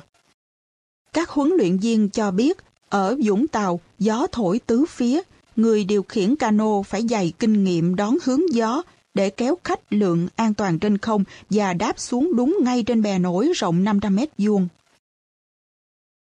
Lướt cùng sóng biển. Chiếc phao quả chuối vàng ươm thật to, ngồi được 5 người. Cano chạy phía trước, quả chuối lướt theo sau. Có chỗ ngồi, có tay vịn chắc chắn. Tốc độ bắt đầu tăng lên, quả chuối lao đi vung vút, hết nghiêng qua phải, lại lắc qua trái. Cả đám nhảy chồm lên, dù tay đã bám thật chặt. Những tràng cười sảng khoái vang lên. Bất ngờ quả chuối lật nhào, cả đám lọt tòm xuống biển, rồi nổi lóp ngóp trên mặt nước nhờ áo phao. Sau phút hết hồn, mọi người lại leo lên vị trí cũ, tiếp tục cuộc chơi. Cái thú của trò chơi này là bị lắc mạnh đến cao độ, rồi văng luôn ra khỏi quả chuối. Các huấn luyện viên tiết lộ, mỗi tour 30.000 đồng một người, bạn sẽ được kéo một vòng ra đến núi nhỏ, mới quay lại với khá nhiều lần lọt xuống nước. Thích cảm giác mạnh ở Biển Đông, bạn còn có thể tham gia trò chơi mô tô nước khá phổ biến ở các bãi biển khác. Hơi yếu tim một chút, bạn vẫn có thể nếm được cái thú dạo chơi trên biển một mình bằng xe đạp nước. Kết cấu xe đơn giản, bánh lái sẽ là cái lưng của bạn. Muốn quẹo phải thì nghiêng lưng qua phải, nghiêng lưng qua trái thì quẹo trái. Chỉ cần đã từng đạp xe trên phố rồi là bạn sẽ chơi tốt trò này. Một trò chơi khác nữa là lướt thuyền buồm. Nhẹ nhàng nhưng khó ở chỗ người chơi phải biết đón hướng gió để điều khiển thuyền theo ý mình. Lướt sóng về Côn Đảo. Đúng 16 giờ 30 phút, tàu nhổ neo rời Vũng Tàu đi Côn Đảo. Thuận buồm xuôi gió, bạn sẽ có một đêm trên tàu biển đầy thú vị đến mức khó quên.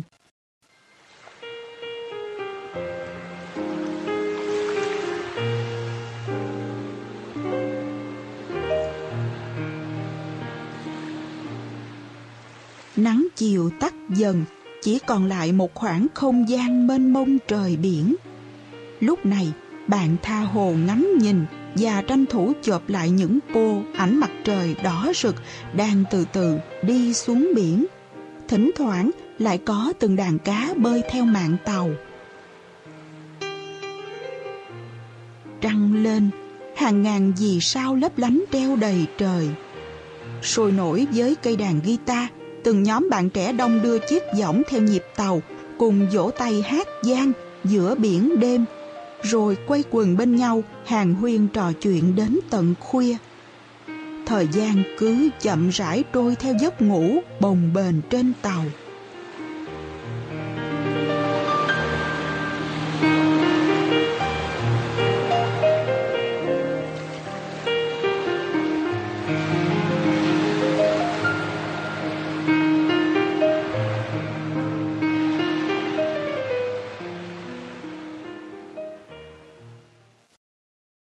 Sớm tinh sương, khi những tia nắng vừa ló dạng, thì Côn Đảo cũng hiện rõ dần trước mắt.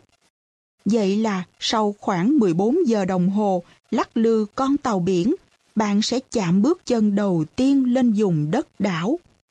Ngày hè, Côn Đảo rực rỡ trong màu đỏ hoa phượng và thoáng một chút ưu tư tím tím hoa bằng lăng.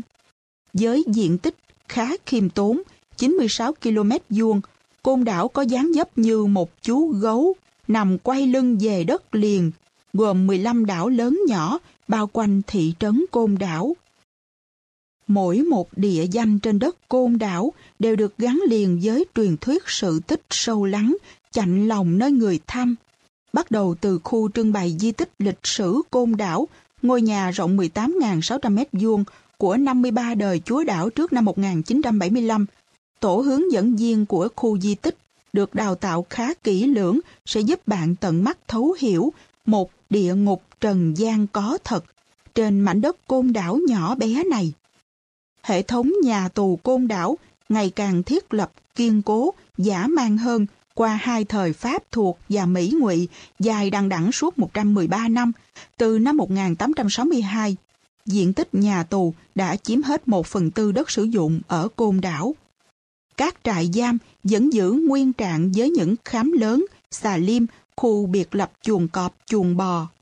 Và chế độ lao tù dã man đã ghi lại đậm nét ở hai chiếc cầu tàu lịch sử 1914 và cầu Ma Thiên Lãnh, nơi thấm xương máu của hàng ngàn người tù. Thật xúc động khi được thắp nén nhang lên mộ chị Võ Thị Sáu, cụ Nguyễn An Ninh, anh Lê Hồng Phong và của cả gần 2 vạn chiến sĩ cách mạng đang yên nghỉ tại Nghĩa Trang Hàng Dương. Chiến tranh qua đi, địa ngục trần gian ở Côn Đảo như một bản cáo trạng sống tố cáo chế độ lao tù tàn ác. Ngày nay, Côn Đảo hiện ra như một bức tranh tươi đẹp và thanh bình. Điều kiện tự nhiên đã tạo nên một Côn Đảo vừa mặn mà mùi hương của biển khơi, lại vừa trù phú xanh tươi với những cánh đồng lúa nước ngọt, rừng rậm nguyên sinh. Bạn sẽ có được sự thích thú và những trận cười nắc nẻ khi cả bọn lắc lư trên thùng xe GMC không mui của bộ đội, vượt qua những con đường dốc ngoằn ngoèo xuyên rừng ven núi, đi tham quan miếu bà Phi Yến, Hoàng Tử Cải, sân bay Cỏ Ống, cảng cá Bến Đầm đang xây dựng, làng Hội An, làng Cỏ Ống, núi Chúa, núi Tình Yêu. Tuyệt vời hơn là những đêm trăng sáng cùng các anh bộ đội xuống biển soi đèn pin, tìm bắt ốc vú nàng, loại ốc đặc sản ở Côn Đảo, bám trên các kệ đá, rồi xúm lại bên đống lửa ven rừng cùng nướng ốc và chia nhau thưởng thức món đặc sản tại chỗ. Hương vị Côn Đảo sẽ thấm sâu vào da thịt hơn nữa khi bạn được ngâm mình nô đùa dùng dãy thỏa thích dưới làn nước trong xanh mát mẻ, tại các bãi tắm, ông đụng, đầm trầu, lò vôi, vắng hoe người, như níu chân bạn đừng vội chia tay với Côn Đảo. Những ngày hè dã ngoại trên Côn Đảo sẽ có biết bao điều hay mới lạ mở ra trong kiến thức của bạn. Gió đưa cây cải về trời, rau răm ở lại chịu lời đắng cay.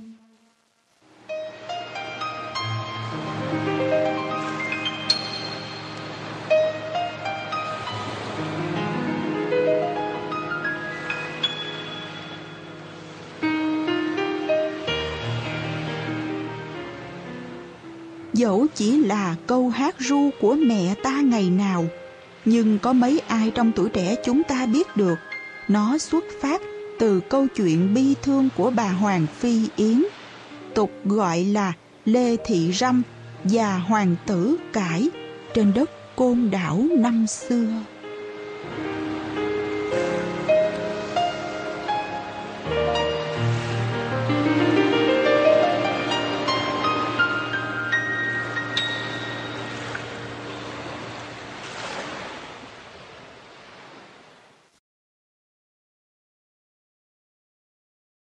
Tour du hành Tây Bắc, Đông Bắc bằng xe gắn máy. Sáng ngày 5 tháng 3 năm 2001, tại Hà Nội, đoàn du hành từ Tây Bắc sang Đông Bắc bằng xe gắn máy do công ty du lịch Sài Gòn Co-op Tourist, thành phố Hồ Chí Minh thiết kế, đã xuất phát từ Hòa Bình, vòng cung Tây Bắc. Đoàn gồm 13 thành viên, 2 nữ, vượt lộ trình gần 3.000 km, dài 19 ngày, qua các địa danh Hòa Bình, Mai Châu, Sơn La, Điện Biên, Lai Châu, Sapa, Lào Cai, Tân Trào, Hồ Ba Bể, Cao Bằng, Hang Bắc Bó, Thác Bản Dốc, Lạng Sơn, Móng Cái, Quảng Ninh, Hạ Long, Đồ Sơn. Tại mỗi điểm dừng, đoàn sẽ tham quan tìm hiểu các di tích văn hóa lịch sử, thắng cảnh, giao lưu cùng các thanh niên, đồng bào các dân tộc địa phương. Ngày 5 tháng 3, thao thức Mai Châu. Bồ lão nhất đoàn là bác Lê Văn Còn đã tròn trèm 65 cái xuân xanh. Vốn là lính thiết giáp cừ khôi trong chiến trường năm xưa, bây giờ bác Còn khoái được sống lại tuổi thanh xuân, được tung hoành ngang dọc. Bọn tôi vẫn gọi đùa bác là bố già Tăng Sông từ hồi chuyến vượt đường Trường Sơn năm 1997. Và bác Khôi, bác Phước tuổi cũng quá lục tuần. Chuyến này dài ngày quá nên tôi kéo luôn đồng minh con đi, cho bà xã yên tâm. Chú Phong cười tươi giới thiệu con trai mình. Ngồi cạnh bên, anh Ninh tiếc nuối. Còn tôi, bà xã cấp phép ít quá nên chỉ đi được nửa hành trình thôi. Cũng may giờ chót có thêm một thành viên nữ đăng ký tham gia, không thì suýt nữa tôi đã trở thành hoa lạc giữa rừng gươm. Người cứu tôi là Nguyễn Thị Huyền Ngân muốn được thử sức cầm lái một mình. Cô tiết lộ, vừa đọc được thông tin chuyến đi là tôi quyết định chớp nhoáng. Ước mơ của tôi là được đi qua hết mọi miền đất nước. Xong chuyến này coi như đã cơ bản phủ kín hết nước đó. Riêng tôi ngoài khám phá thế giới xung quanh, chuyến đi còn là sự rèn luyện bản thân. Anh chàng ốc tiêu nhất đoàn, Ninh Doãn Hiếu, 24 tuổi cho biết. Một ngày lưu lại ở Hà Nội, sớm 5 tháng 3, đoàn trực chỉ hướng Tây, rồng rắn lên đường. Trừ anh Đào Kim Trang trưởng đoàn đã đặt chân đến thung lũng huyền ảo này, còn lại cả đoàn chỉ mới hình dung mùi thơm nếp xôi của Mai Châu, Hòa Bình qua những dần thơ về đoàn quân Tây tiến. Ráng chiều soi trên ngọn đèo thung nhúi nhưng chẳng đánh tan được lớp sương giăng kín thung lũng. Mai Châu như một nàng công chúa đang ngủ say trong rừng, làm cho ai lần đầu bắt gặp cũng không khỏi bồi hồi ngây ngất. Chúng tôi rẽ vào bản Lát, hai bên đường lúa non đang lên xanh mơn mởn. Khắp các ngõ đường trong bản rực lên những sắc màu thổ cẩm thật đẹp và ấn tượng. Dưới bếp nhà sàn, các cụ già thong thả quay chỉ. Các cô gái cần mẫn bên khung dệt, nở nụ cười thật tươi chào khách.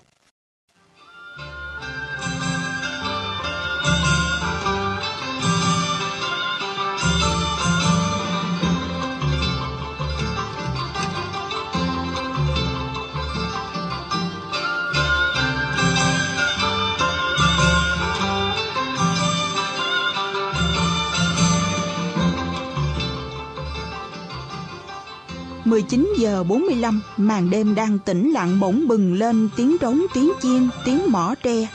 Dưới sân sáng choang, các chàng trai cô gái Thái hồi chiều còn lấm lem dưới ruộng đã xiêm áo tự bao giờ. Những manh chiếu trải ra giữa sân mời khách phương xa thưởng thức những tiết mục văn nghệ, cây nhà lá vườn. Chẳng ai còn nhớ đến cái lạnh, tất cả cùng nắm tay nhau nhảy nhịp nhàng theo nhịp múa sạp, múa xòe thái, và những câu chuyện tưởng chừng không có điểm dừng. Hà Công Mạnh, trưởng đội văn nghệ tâm tình. Nhiều đoàn không tin chúng tôi là nghiệp dư đâu, đến khi nắm lấy bàn tay chai sần của từng nông dân này, họ mới chịu tin. Riêng với tôi, Huyền Ngân và Doãn Hiếu còn được cộng thêm niềm hạnh phúc nữa. 3 phần quà, một là chúc mừng sinh nhật, 2 còn lại là quà 8 tháng 3 sớm đã được những người bạn hiếu khách tặng bất ngờ. Đêm Mai Châu không ngủ. Ngày 6 tháng 3, ngày không có đường thẳng. 7 giờ 20, các thành viên nai nịch gọn gàng lên ngựa sắt tiếp tục hành trình để đến với Sơn La. Đôi vợ chồng chủ nhà trẻ tuổi nhanh tay đeo vào cổ mỗi người một chiếc túi thổ cẩm Thái xinh xắn làm kỷ niệm. Mai Châu mộc mạc đáng yêu và lưu luyến làm sao. Vừa ra khỏi thị trấn Mai Châu nối vào đường quốc lộ 6 đã thấy ngay một biển báo. Đường đèo dốc quanh co rất nguy hiểm. Sương mù giăng dày đặc chẳng để chút tia nắng nào lọt vào được. Một bên là vách núi dựng đứng, một bên là vực sâu sương giăng thành bức màn trắng khổng lồ. Cả đoàn như được bơi trong mây, tầm nhìn phía trước chỉ còn độ 4-5 mét dù tất cả đèn xe đều được bật sáng. Đến 9 giờ, trời vẫn còn đầy sương, những con dốc ngoằn ngoèo vẫn cứ dằng dặc trước mặt. Sương đọng lại thành nước, ướt nhòe cả mắt, vài giọt chui tọt vào người, lạnh buốt. Cứ vài phút, mọi người lại phải gỡ kính xuống lau mới thấy đường chạy tiếp. Qua làng sương chúng tôi bắt gặp những hình ảnh sinh hoạt hàng ngày của đồng bào. Con trâu lững thững đi trước, người chồng vai vác cái cày bằng gỗ và người vợ đi cuối. Trên vai gùi một bé con, chắc họ ra đồng. 9:15, qua đèo Hua Tạc, tự dưng sương mù biến mất. Nắng làm cơ thể ấm lên một chút. Hai bên đường, những cây đào to tướng nở hoa kín cả cây. Hầu như trước nhà nào cũng có đào cả, có nơi có hẳn một vườn. Phần nhiều đào được trồng xen với mận, trải thành những rặng dài dưới chân núi. Mùa này, mận đang ra bông trắng điểm thêm màu hồng tươi của đào, tạo nên một bức tranh thật đẹp. 11:15, tốp sau đến được cao nguyên Mộc Châu ăn trưa thì tốp trước đã nhổ neo mất rồi. Trưởng đoàn Đào Kim Trang lộ vẻ lo lắng khi không thấy bóng dáng nữ bác tài Huyền Ngân.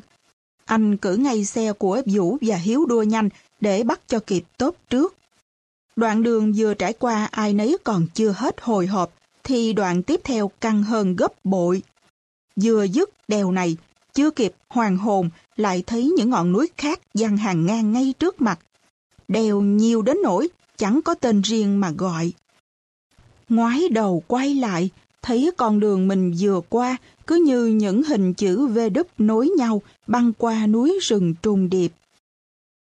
14:30, đến sân bay Nà Sản, cách thị xã Sơn La chừng 20 km, Vũ và Hiếu mới đuổi kịp tốp đi trước. Thì ra Huyền Ngân sợ bị lọt lại phía sau một mình trên những cung đường quanh co như ma trận, nên ngay từ đầu đã bứt thở chạy, quên cả điểm dừng lại ăn trưa đến nỗi đã trở thành người dẫn đầu bất đắc dĩ. Cô kể, một mình trên đèo heo hút, ớn thiệt, lúc đó đồng hồ lại báo hết xăng. Tôi vừa chạy vừa rung với xăng, cứ cầu trời cho mau tới chợ. Cả đoàn đều nhất trí bầu Huyền Ngân là nữ hoàng leo đèo. 16:45, alo, nhà tù Sơn La ơi! Nhà tù nằm ngay thị xã do thực dân Pháp xây dựng vào năm 1908 trong địa hình rừng thiên nước độc heo hút và hiểm trở.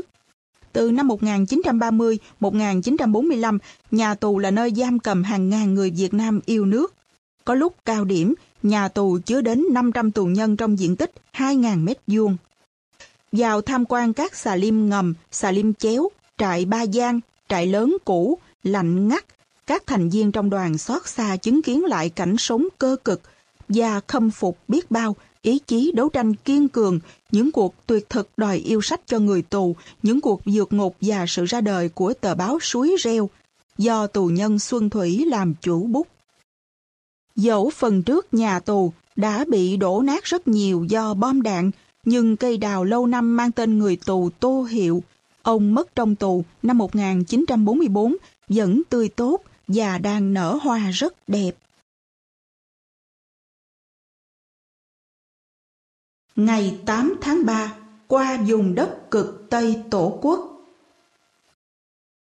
Điện Biên trong tim mỗi người. Sau lộ trình hơn 500 km đường đèo dốc rắn lượn, trọn 2 đêm 1 ngày lưu lại Điện Biên, bạn Nguyễn Thị Huyền Ngân đã viết ngay thư về nhà cho con. Mẹ không sao diễn tả hết được cảm xúc bồi hồi của mình khi được đứng ở những địa danh hào hùng như đồi Him Lam, hầm tướng De Castries, sân bay Mường Thanh, đồi A1. Điện Biên, đó là thung lũng dài 18 km, rộng 7 km, xung quanh được bao bọc bởi hàng lớp lớp núi cao trùng điệp. Và 56 ngày đêm từ phát pháo đầu tiên nổ ra tại cứ điểm Him Lam, 13 tháng 3 năm 1954, đã có 2 vạn bộ đội ta hy sinh. Thế mới biết chiến trường khốc liệt thế nào. Lúc này, mong ước lớn nhất của mẹ là 2 con cũng sẽ được đứng trên đồi A1. Mẹ tin chắc các con sẽ hiểu được một cách tường tận và sâu sắc về cuộc đấu tranh vĩ đại của dân tộc ta. Riêng bạn Lê Tấn Hiệp thì tự rút ra cho mình 6 chữ. Hạnh phúc, vì đã được đặt chân đến nơi này. Kinh ngạc, bởi không sao hình dung được cảnh kéo pháo của bộ đội ta bằng những dụng cụ thô sơ lên những ngọn đồi với đường đi khủng khiếp như vậy, và tự hào về chiến lược quân sự tài tình, về ý chí quyết tâm giành thắng lợi quên cả bản thân của cha ông trong chiến dịch Điện Biên. Còn đối với Ninh Doãn Hiếu thì những gì bạn đã chứng kiến đều là những tư liệu sống vô cùng quý giá đối với công việc của một hướng dẫn viên du lịch như bạn. Trưởng đoàn Đào Kim Trang lại có niềm hạnh phúc khác. Anh đã đến đây 4 lần. Ngày 7 tháng 5 năm 1994, kỷ niệm 40 năm chiến thắng Điện Biên, anh đi bằng xe đạp trong hành trình đến với Điện Biên của thanh niên thành phố Hồ Chí Minh. Vào tháng 10 năm 1996, anh trở lại cùng đoàn cán bộ đoàn thành phố Hồ Chí Minh khi thị xã Điện Biên đã thay da đổi thịt sau 2 năm xây dựng thành trung tâm của tỉnh Lai Châu. Tháng 10 năm 2000, với tư cách một nhà kinh doanh du lịch, Kim Trang một mình cuốc xe gắn máy từ Hà Nội lên khảo sát, với mong muốn mình là nhịp cầu nối đưa du khách miền Nam đến với vùng đất tự hào của cả dân tộc. Và giờ đây, ngày 8 tháng 3 năm 2001, anh đã trở thành hoa tiêu dẫn đoàn du hành từ thành phố Hồ Chí Minh lần đầu tiên đến với Điện Biên bằng xe gắn máy. Cơn mưa mong chờ. Một cơn mưa kéo dài suốt đêm qua làm trời trở rét kinh khủng. Mưa cứ rã rít quất buốt vào mặt. Vừa ra khỏi Điện Biên đã bước ngay vào con đường đang thi công dở dang, đá to lởm chởm khắp mặt đường, làm xe chạy cứ như phi ngựa với chiều dài 103 km. Căng nhất là vượt đèo Ma Thì Hồ, hai tay cứ ghì chặt lấy đầu xe, nín thở xoèn xoẹt bò qua các bãi bùn. Dừng xe giữa đèo ăn cùng nước mưa mà thấy ngon hết biết. Cơn mưa làm trắc trở cho những kẻ du hành nhưng lại là niềm vui rất lớn của người dân vùng Tây Bắc. Lâu mới có một cơn mưa ngon như vậy, mọi người mong đợi dữ lắm đó. Chị chủ quán vừa bày bữa cơm trưa cho chúng tôi vừa nói. Chúng tôi đi nhằm mùa khô, hèn gì những thửa ruộng bậc thang cứ khô quắt, các dòng sông con suối, nước cạn queo. Suốt từ ngày đầu hành trình, trên khắp các nẻo đường đi đều bắt gặp những ống tre hay ống cao su dẫn nước từ khe núi ra, và những người phụ nữ dân tộc gùi một lúc 5-6 ống tre đựng nước đem về bản. Ở bản Lóng Luông, huyện Mộc Châu, những người dân Hơ Mông cho biết, thường từ tháng 12 đến tháng 3 năm sau không có nước uống. Nhiều nhà phải góp tiền lại xây bể chứa, nước phải đi mua xa cả chục cây số.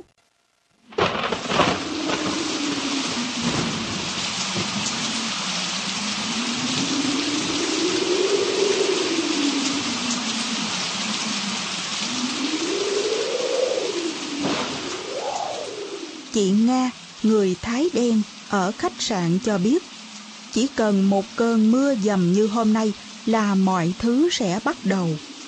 Ngày mai, đồng bào dân tộc sẽ bắt tay vào tỉa lúa rẫy trên những mảnh nương vừa được đốt và dọn sạch cỏ.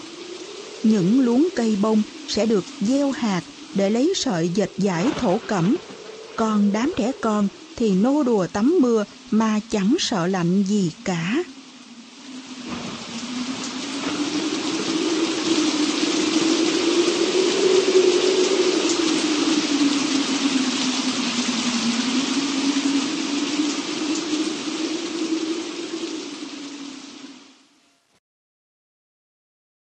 Ngày 11 tháng 3, những người anh em Si La. Đến Lai Châu mà không vào thăm Mường Tè là thiếu sót đấy. Đã vào được đó mà quên ghé vào bản dân tộc Si La uống chén chè, dân tộc ít người nhất Việt Nam nếu không tính người Rục ở Quảng Bình, nghĩa là chưa đến Mường Tè đâu. Vào bản Si Thao Chả. Bọn tôi nín thở mà vượt lầy, vượt đèo quanh co, cứ chực ngã. Đường rừng vắng quá, chẳng một bóng người. Lâu thật lâu mới có một cụm dài nóc nhà người dân tộc ở. Dưới vực sâu, dòng sông Đà cạn nước chảy hiền hòa. Đến giữa trưa, chúng tôi mới vượt qua hết hơn 40 km đường đau khổ. Các bạn ở tận miền Nam đến với chúng tôi à? Ôi mừng quá! Anh chàng Hù Trà Sói, 26 tuổi, người Sy La đầu tiên chúng tôi được gặp ở km 71, xã Can Hồ, huyện Mường Tè, nồng nhiệt đón khách phương xa. Kéo chiếc thuyền gỗ cặp vào bờ cho chúng tôi lên, Sói cười tươi.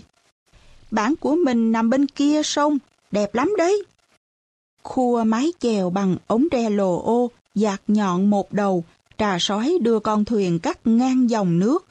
Anh cho biết mùa này băng qua còn dễ chứ đến mùa lũ, nước dâng thêm cỡ 15 mét nữa. Cả bản chỉ có 2 thuyền, dùng chung cho 3 hộ mới chuyển qua ở bên này sông phụ trách. Lội bộ lên con dốc cao rợp hoa gạo rụng thật đẹp.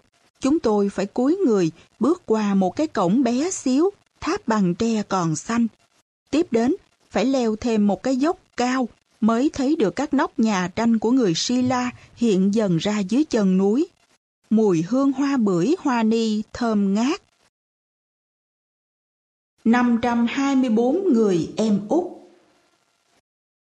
Một phòng học được nhà nước xây bằng xi măng trong bản, còn lại hơn 30 nóc nhà của bản đều bằng phên tre.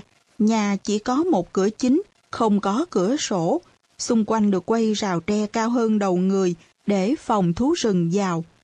Bản vắng vẻ, chỉ có đàn ông và trẻ con. Mới đi tìm cá ở sông về, bờ Trà Vẽ cho biết vợ tôi và các phụ nữ đã vào rừng tìm măng hết rồi. Mời chúng tôi uống chén chè, trưởng thôn Hù Trà Hù thống kê. Cả bản hiện có 196 nhân khẩu, trong đó có 70 trẻ em, tất cả đều đi học. 2 đứa học lên được lớp 12, còn thế hệ chúng tôi thì ít học lắm. Trong nhà Trà Hù, ánh sáng lờ mờ nhờ một bếp lửa kê bằng 3 viên đá giữa nhà. Già làng Hù Trà Thôi ngưng chẻ tre trò chuyện. Sy La có nghĩa là em út, là chót cùng. Theo trường ca, đẻ đất đẻ nước, Sy La là người em cuối cùng sinh ra từ quả bầu.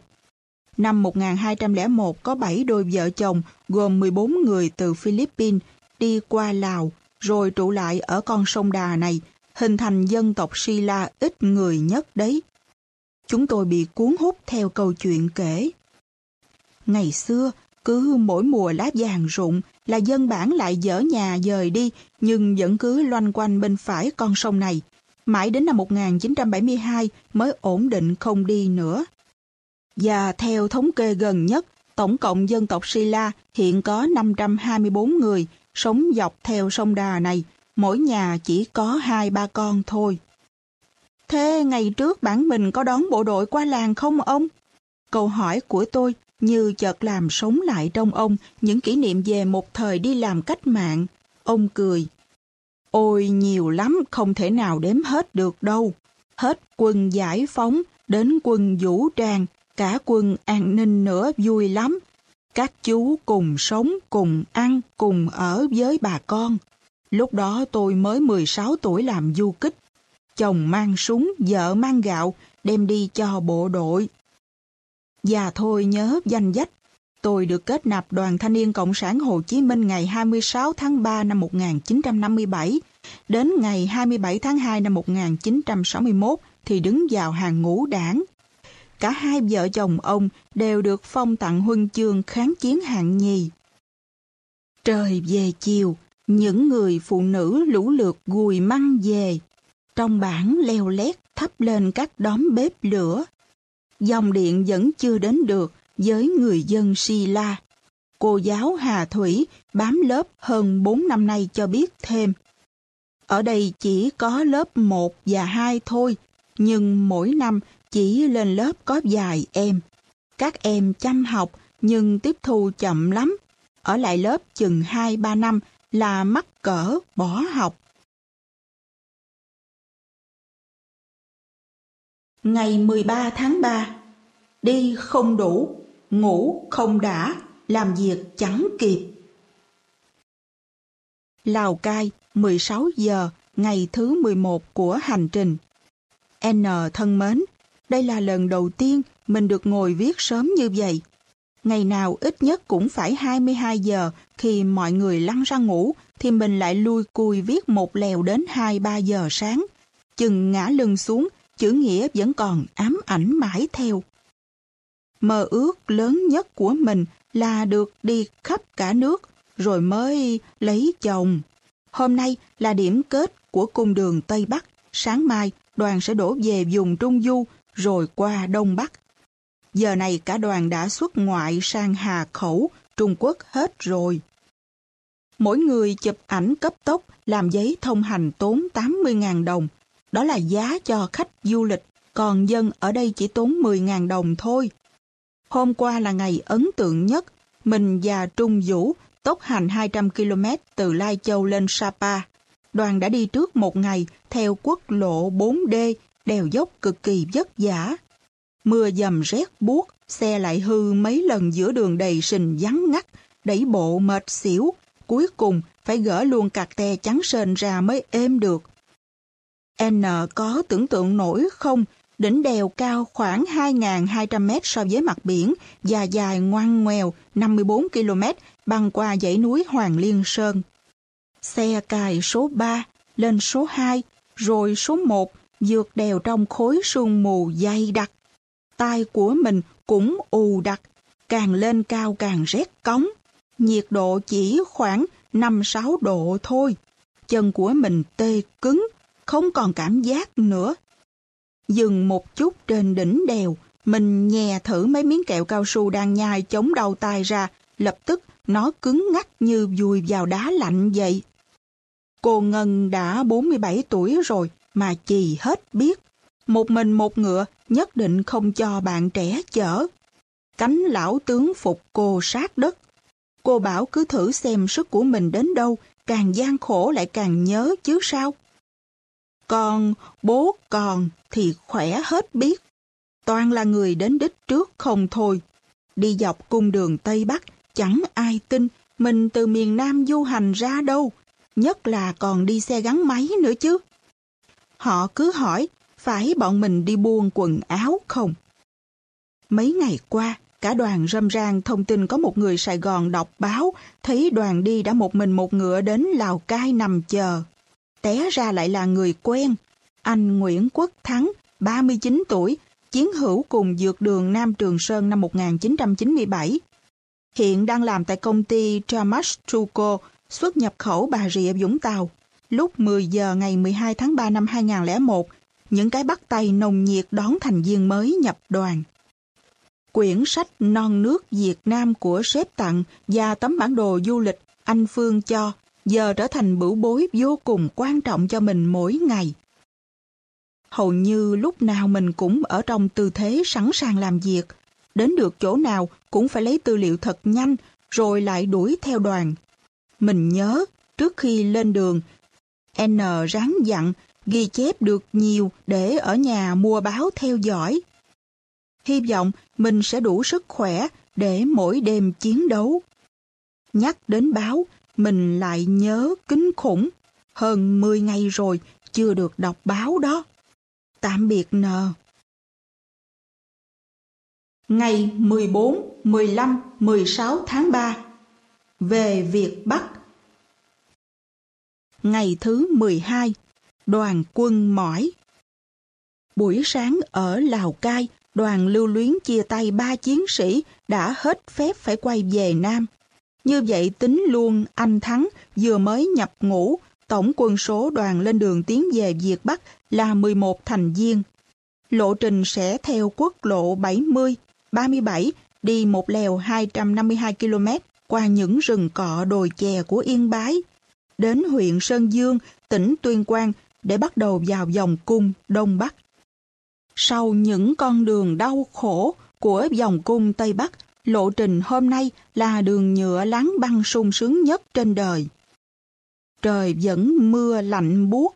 Đây là ngày thứ 5, chưa hề thấy một tí ánh nắng. Mưa dầm thấm áo, cái lạnh đã thấu vào da thịt, quật ngã hai lão tướng Còn và Phước, ngay ngã ba Đoan Hùng, Yên Bái. Đến bữa cơm tối, đoàn lại thêm bất ngờ khi nghe tiếp hai lão tướng Kính và Phong chịu không xiết cái lạnh của mưa dầm đã chính thức tuyên bố rút lui.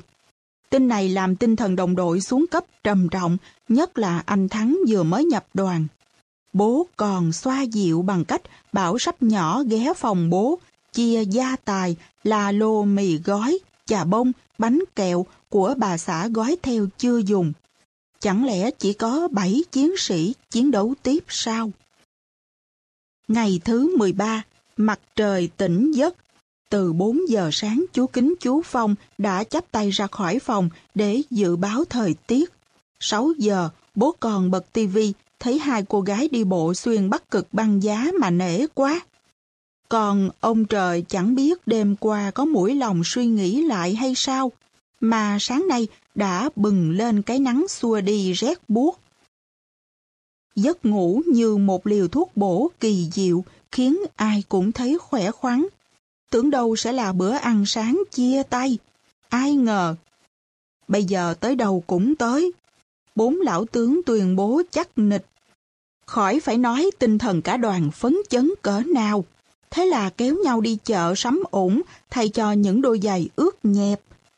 Lẽ ra phải dùng ủng ngay từ đầu cơn mưa để chống lạnh và sình lầy mới đúng. Đúng là kinh nghiệm nếu không trải qua chẳng thể tự có được. Nắng ấm áp rưới đều lên khắp các lũy tre, con đường làng.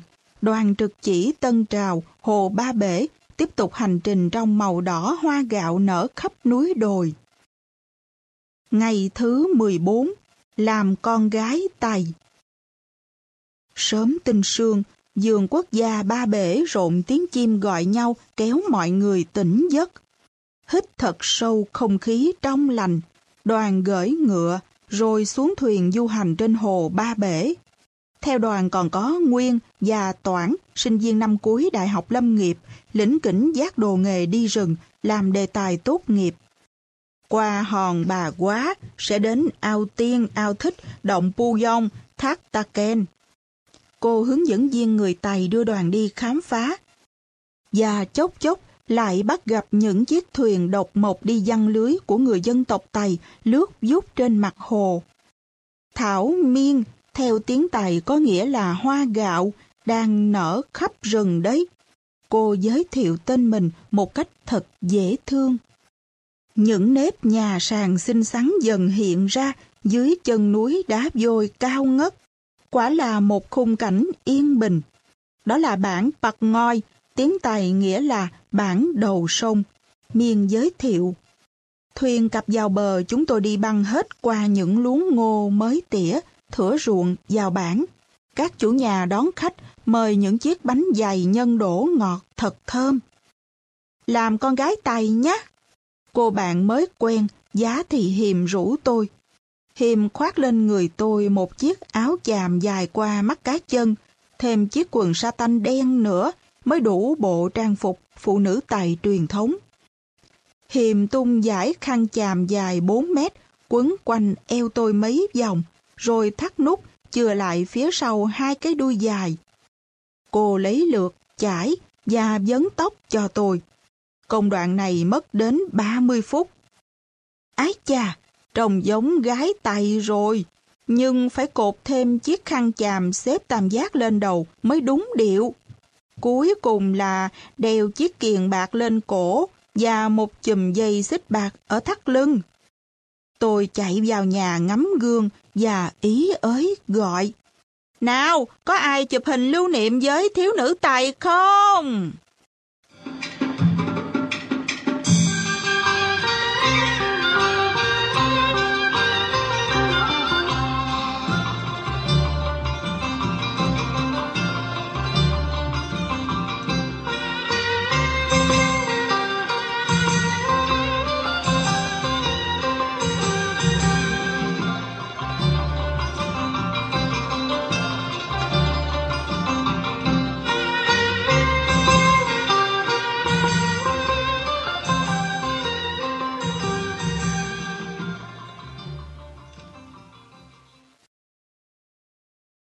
Ngày 18-19 tháng 3, chặng cuối. chia tay với 31 ngọn đèo quanh co cao ngất có tên và vô danh, những con sông Đà, sông Mã, sông Lô, sông Hồng, sông Chảy. Hành trình đã bước vào chặng cuối. Trùng điệp Quỷ Môn Quan. Từ địa đầu tổ quốc Đồng Đăng Lạng Sơn, đoàn xuôi theo quốc lộ 1A đến điểm hẹn Ải Chi Lăng, Đồng Mỏ. Công trình phá núi nâng cấp mở rộng quốc lộ 1A thành đường cao tốc, làm hành trình thêm trắc trở. Đến dãy núi Mặt Quỷ, chúng tôi hỏi thăm đường. Các bác nông dân chỉ rẽ vào một con đường làng đất bé xíu rồi đi qua sông là tới. Chạy loanh quanh theo đường mòn, bỗng trước mặt là một cái ngầm dài hơn 10 mét của sông Thương, nước chảy xiết. Vốn có nhiều kinh nghiệm vượt ngầm ở đường Trường Sơn, nên anh Đào Kim Trang quyết định băng qua luôn. Con đường cũ chạy qua Ải Chi Lăng đã hiện ra. Cửa Ải Chi Lăng là hai bức tường hình thang chỉ cao vài mét, nhưng lại là nơi chứng kiến bao chiến công hiển hách làm quân thù phương Bắc khiếp sợ, đã phải gọi đây là Quỷ Môn Quan. Khung cảnh Ải Chi Lăng thật yên bình, với những đồng ruộng xanh mướt, những mái nhà tỏa khói. Vậy mà đứng ở bia đá khắc ghi, tôi cảm thấy hào khí của những chiến công vang dội ngàn xưa vẫn còn âm vang. Xuống biển. Lộ trình đổ xuống biển Hạ Long 160 km theo đường cái quan 31 và 279 thênh thang thẳng tắp. Đi đến ngã Ba Kép, tỉnh Bắc Giang, đoàn quyết định đi đường tắt băng qua nông trường Sao Đỏ, lộ trình sẽ ngắn hơn 20 km. Tính già, hóa non, đoàn bị lọt ngay vào con đường đất nhão dày cộp, cứ thế mà ghì tay lái rề rề 5 km một giờ. Nhưng nhờ đi trên con đường làng, tôi đã được thấy những đồi dải trù phú đang mùa đơm hoa suốt từ Lục Nam đến Chí Linh. Qua làng gốm Đông Triều, thị xã Uông Bí nhuộm màu than, đoàn đến được thành phố biển Hạ Long khi trời đã sụp tối. Trái với những hình ảnh Hạ Long rực rỡ trong nắng vẫn thường được xem, Hạ Long ngày thứ 18 của hành trình huyền ảo trong sương mù dày đặc. Hàng hàng lớp lớp đảo đá hùng vĩ, khi ẩn khi hiện. Đi cả hành trình vất vả để được hòa mình vào thiên nhiên đẹp bậc nhất như thế này thì ý nghĩa quá. Các thành viên xúc động nhận xét. Vào động Thiên Cung, qua hang Đầu Gỗ, rồi hang Sửng Sốt. Không sao tả được cảm xúc trước những kiệt tác của thiên nhiên hàng triệu năm đã dành tặng non nước Việt Nam. Đọc tờ báo Hạ Long mới nhất, tôi thấy ngay bài báo nói về một dự án nghiên cứu khả thi, Bảo tàng sinh thái Hạ Long của tác giả Lynn Tucker. Bảo tàng sẽ là nơi giáo dục về kiến thức rộng lớn bên ngoài trường học. Về Nam. Ngày thứ 19, đoàn về thủ đô Hà Nội, kết thúc một hành trình gần 3.000 km. Những chú ngựa sắt lại được chuyển lên xe lửa để trở về Nam. Riêng con ngựa trứng của cô Ngân sẽ tiếp tục cùng chủ một mình phi nước đại trên quốc lộ 1A về đến Huế, Đà Nẵng. Càng đi càng hiểu, càng thấy quê hương mình đẹp quá. Các thành viên cùng chung nhận xét như vậy. Bố còn tiết lộ, tôi đã được thử sức và đã chiến thắng được bản thân. Bỗng dưng thấy mình trẻ lại và đầy sinh khí. Đôi bạn Hoảng Hiếu và Trung Vũ tâm sự, lịch sử, địa lý và cả thơ ca ở phương Bắc, món nào cũng bồi thêm hành trang vào đời cho chúng tôi rất nhiều. Đây quả là một cách học thấm mau, nhớ dai.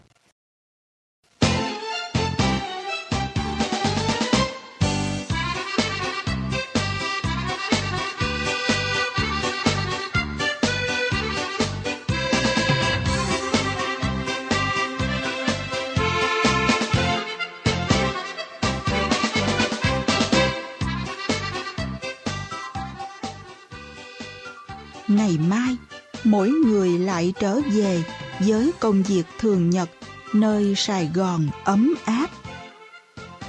cả đoàn lại hẹn nhau trong một phiên rong ruổi mới.